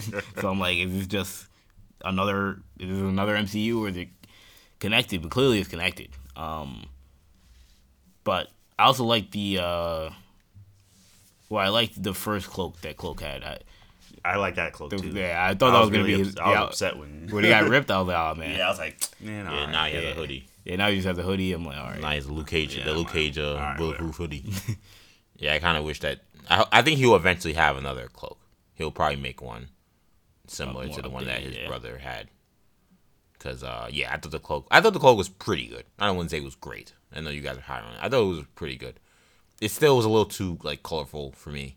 Yeah, a little bit of the gold beads and stuff because it was a you know a New Orleans you know garment. Type thing. Yeah. Yeah, but uh, but I still, I still think it was a good look. Yeah, like when he was doing that thing with like uh, uh Connors in the in the you know scaring trying to scare him and the thing and getting that confession when he was like crazy, yeah. disappearing and stuff like he looked great. You know, he looked like how I think Cloak should probably look. Yeah. So that was a positive. Um, you guys mentioned that O'Reilly was a, a, a down part. I, I'll be honest, she actually grew on me as the season went on. I think m- partly because I feel like, I, to me, I don't like it, and I kind of, to be honest, see, I think it what they did, which was a mistake, was whereas in Luke Cage, where Misty in season one of Luke Cage is like much closer to like what's happening, like in terms of like as a detective, like her scent, she's not far off of figuring out the crime the whole time or figuring out what's happening. She's only a step behind. I thought O'Reilly was so far away from whatever these two kids were trying to figure out that her story for the first four or five episodes that we reviewed didn't it, it was irrelevant. I think that I liked her more when she became more involved with the story because at least now what she was doing made sense. She was Right. directly involved with Connors. She was directly involved with Tyrone. So I didn't hate her honestly as much in the second half of the season. I actually didn't have as much of an issue. Uh, I thought the, the the the boyfriend cop thing was again very telegraphed. They probably could have been a little more nuanced with that. Um, at the end, they think she's he thinks she's dead. I, that's as Vlad would say, you know, that's what you get for not getting the confirmed kill, as he says on the on the on the hero on the the the uh the uh, Throne Tales podcast. Um, but she turns into Mayhem, who is a different Marvel character who's connected to the uh story of Cloak and Dagger. She's kind of a vigilante, kind of a, a person who kind of plays by her own rules. What do we make of what we saw in that after credit scene with her? Not not excited.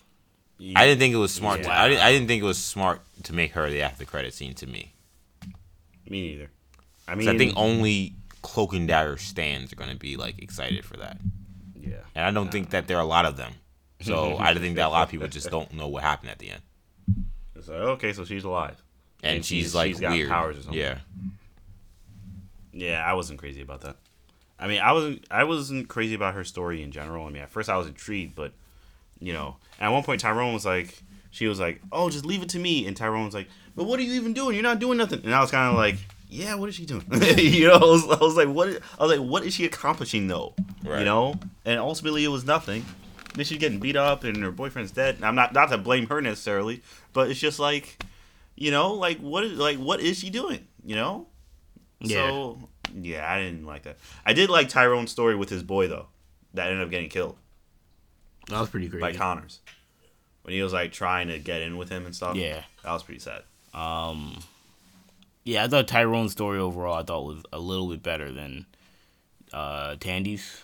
Um, I also do like how I felt like the show, because we talked about well, the first time we talked about the show, how like they kind of they reversed the characters' own origins and backgrounds a little bit. Yeah, I like that. But it kind of came full circle by the end. It end. did. Where it's That was like, kinda oh, smart. So now he's homeless and she's got money from the guy and she's back with her, fa- her mother and then kind of. Now so it's similar to the Runaways. That's a nice touch. Where the Runaways became the Runaways at the end of the season. Right. They kind of did the same thing with Cloak and Dagger. So yeah, I thought that was a uh, interesting way they did that. Yeah. Yeah, that was interesting. Yeah, and Tyrone now is a fugitive essentially. He's Yeah. very young to be a fugitive. Yeah. Yeah, that was that was crazy. It was savage. Though. They were just like, "Oh, he's a cop killer," and then they just showed up at his house. I'm like, "Yo, that's like a nightmare." Wh- Where's I didn't know what was going on when the, all of the police pulled up. yeah. Yeah. Tyrone Johnson, you're you're you're wanted for the murder of a cop. Yeah, I'm like, what the hell? And they start shooting They're stuff. just yelling. They're out from his banging house, doors and like, stuff. Like he's some kind of like crazy most wanted Yeah, criminal. like where's the where's the evidence? They still didn't they still didn't present any evidence for why they thought that he killed the guy. That I think also was a misstep. I think this again, goes back to season could have detective having so used like power. two more episodes, honestly. yeah, basically, I know that's what they were trying to say. Which I'm like, look, in today's day and age, people are gonna be questioning like, why why are you going after this guy? Give me the evidence. exactly. There are too many savvy people out there to be like, I'm not just gonna listen to some cop saying he killed this person without some explanation. Yeah, people are way more savvy than they may have been in previous years. yeah. Um, I mean, I, I'm assuming now that you know this other guy is gone, Connors. I mean, he's also kind of like probably it's probably going to make only Tyrone's situation worse because now it's going to appear that he's killed two cops. Yes. 'Cause I'm sure they'll pin that his disappearance to Tyrone. guy that was investigating him. Yeah. Uh, I I don't know. I mean, like I said, I feel like I focused on a lot of the negative. So before we get out, I just want to say a couple of positive things. I mean, again, I, I very much enjoyed watching these last four or five episodes that I watched the last two days. Um, again, I think the seven through eight, seven through nine, I thought were his strongest points. Uh, I can't speak enough to how much I love the Ivan Hess episode. I thought that that was really brilliant. Um, I think this. I think you talked about the character that they introduced his his old homie, who was friends with his brother. I thought that he was also a pretty, uh, he was a pretty good addition, and I think he was a great addition because I think it did kind of speak to. Kind, I I think some people maybe, I don't know. I have not heard any reacting to him, but I feel like some people probably were like, "Oh, of course, this young man who's like who thinks like it looks like he's uh, doing the up and up is still involved in some kind of like shady behavior. I would say sadly, and kind of how Billy uh, related, not Billy, um, whatever his name was, I can't remember his name. Uh, how the guy related. That unfortunately, that is kind of what happens in a lot of situations where yeah, maybe they do have a uh, a situation where they have some kind of income coming in, but in order to make ends meet, they do have to do nefarious things, and that's kind of how, this way the system has been set up. Um, maybe you could say it's a cliche, but I actually thought it was actually a decent twist um, on the story and the conf- the conflict this guy had to work with someone who killed his friend. So I enjoyed his thing. You guys said Connors killed him. Actually, O'Reilly killed him, which I also also Oh yeah, yeah, you're right. yeah, which I thought was kind of. I was a little surprised Tyrone didn't take that more out on O'Reilly for that. I mean, he saw Connors like set the whole thing up. Yeah, he knew she. He, That's true. Connors told him. That Yeah. She was gonna, That's or he true. heard Connors say that she was gonna come in and shoot. Yeah. Yeah, I guess so. I guess that's the. Exp- I guess that's the explanation. Yeah. I know I still would have been like, you didn't have to kill him, Right. you know, but whatever.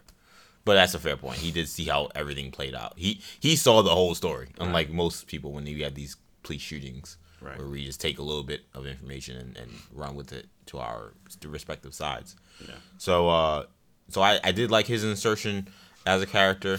Um, I liked the uh, the girlfriend character. I thought she was good. Um, I kind of like she kept sassing the aunt, saying, "What the hell are you talking about?" 'Cause that's kind of what I felt every time the aunt spoke. So she spoke for me, so I enjoyed her. Um, someone else I wanted to talk about that I, I also enjoyed. The only thing I didn't quite get was the Liam character and his reinsertion into the story. Yeah, I gotta admit, I was wrong about Liam. That was the I was only... right about the one dude dying, but I thought Liam was gonna be working for Roxxon. It, the, the show was a little tried to be a little more realistic than like the the typical. Oh, you've been scorned. You know, like Khalil. You know, oh, you've been yeah. scorned, so now I'm gonna turn you into a super soldier. That's what those guys happened with Liam, and it didn't. You know, Black Lightning decided to take the more fantastical route. Khalil.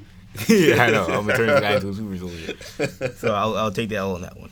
I I kind of wish we would have seen that would have been better, honestly. A little. I think so. I think the way they used Liam didn't work for me that much at all when they brought him back. Uh, I know he was kind of just a vessel for Tandy to deal with whatever her struggles were. Oh, I did like the twist on Tandy's father being abusive. I thought kind of came out of nowhere for me. I don't know. I don't know how I felt. I liked it because I do think it spoke to. Um, I think when we see these heroes and when people die, I think sometimes we we memorial we memorialize them in a way that maybe is unrealistic, and I think uh, for Tandy to kind of see that side and how so much of her her um her motivation was you know protecting her father's name, which she thought was soiled unfairly, to see that, and I think it spoke to a lesson to her that maybe she should have already known that the world and people as in, in as a whole are way more morally gray and way more gray as a society than we think.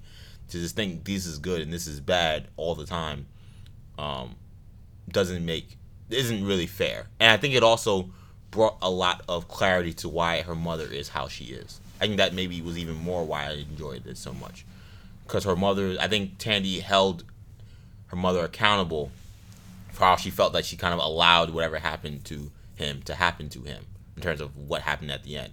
She fell apart mentally, physically. Um, she she moved on to what now it sounds like various many men over the course of those years. But when you kind of understand what she was going through with this man who was very imperfect, it makes more sense I, I, I thought that that was a, a very good twist, honestly. Um, and I thought again, talk about using powers in a way that's realistic. That was another example to me where they use the powers in a way more. They use metaphor, metaphysical abilities and powers and visuals in a way that was realistic and hit you hard. And I thought that whenever they did that, it always worked. And for I know it seems like this is a polarizing topic, but I thought that that was great. I enjoyed that. that I happened. thought how they presented that was brilliant with the movie screen. And yeah. she cut the screen, and then behind the screen was the real stuff. I thought that was very clever. Um, but just the thing in itself, I was like, oh, okay, so now he's a bad guy. So now she's gonna go back to doing drugs. And now she's like, "Oh, I hate Tyrone. I hate you. Stay away from me." And I'm like, oh, "Okay, here we go. So we got this again." And I was like, "Where? What are we? Episode nine? And like, it felt like we went back to square I was like, "Come on, man. Let's go on. I want to see Cloak and Dagger." You know, yeah. I was, I was, I got, I don't know. I was kind of done with Tandy's drama because it was because I felt like the first like five episodes was just Tandy and her emotional drama. But don't and you I feel just, like that scene redeems her mother in a way that nothing else could have, though? Like otherwise, you think of her mother as just like a loser. I mean, I still felt bad for her. I mean, her mother like, like dumped the other dude, who was seemed to be good to her, and like had the issues with substance abuse. You know, seemed to not really be uh, very you know um, supportive. Stole from Tandy. Like there was nothing redeemable. It seemed to me, seem seemingly of that character before you see that other than like that that whole episode, I thought she was pretty cool. You know, talking about trying to do this thing for her father that ceremony do every year. And then when you see that moment, you're like, wow. So she's been having all this pain that she's been hiding all, through probably these vices all these years, mm-hmm. and hiding what she knew her father was, only to protect her. Mm-hmm. Um, I don't know. I thought that that for a character that didn't prevent much present much other than negative energy, I thought that that was something that was very needed and it showed someone, but it showed someone who was dead, who we're never gonna see. Yeah, I mean, I see what you're saying. I just, I don't know. I just didn't. I, at that point, I was just kind of like, I was hoping that this was, it was all kind of being wrapped in a neat bow, and then it's just like, oh, more drama, and I'm like, ah, I don't need more drama. You know, I was kind of just done with it. What do you guys think are the odds that we get a Runaways Cloak and Dagger crossover now? That's happening. Oh, you're I'm not even confirmed. 100 percent that's happening. 100 percent confirmed. on EJ's Twitter, Mar- I the, the only reason I asked 8th. that is because on Twitter for the finale, there was a hashtag going Cloak and Dagger cross Runaways, where the cast of both shows were like watching the finale, and, Yeah. like, commenting on it and doing stuff. And also, right. they played uh, the season premiere of The Runaways after the season finale of Cloak and Dagger on Freeform. Really, Yes, they did. They showed they played They Runaways. played Runaways on Freeform. Dope. That's pretty Wow, cool. that's pretty crazy. Yeah, I kind of wish I would have. Yeah, I would- I would've would watched it. it. Yeah, this that was is great. I mean, I could great watch it episode. anytime, but it would have been cool to watch it on television. Yeah. like, for the first time, like on a regular network. Yeah, commercial breaks. And Yeah, stuff. and kind of see how it plays without commer- with commercials because because we watch it without commercials. Yeah. because uh, we have the Hulu app. Um, so yeah, I think that's happening for sure. There's uh, there's there's momentum to it. I think that these efforts you see from the the the, the cross promotion from the cast, yeah, uh, it's on purpose. On the who I, I followed Runaways on Hulu on, on Instagram, and they were posting the they were posting about the Runaways. So that's happening. I think that's already been confirmed. I think the only thing that would have stopped it was if this show wasn't well received, and I think it has been. yeah. I think it's been it's pretty popular from what I can gather. Yeah. And I'm sure it's doing bit better numbers than anything that's on Freeform Probably. because there's just people like us who just are gonna watch it no matter what, Now, do we unless think it's terrible. do you we know? think that it's going to be on Freeform? Yes, because Yeah, I I think think that so. because I think that show the there's money there. Yeah. There's money there in advertising, and I think that because they're already kind of opening that avenue of showing Runaways on Hulu, Yeah. that they'll do it through that. yeah. Yeah. or rather on Freeform, that they'll do it in that way. Yeah, I agree with that. I think that's a good place to wrap the show, guys. So thank you guys so much for listening in. For those who stayed with us on YouTube, thank you guys so much for following us on our uh, on this podcast. You can catch all of our podcasts.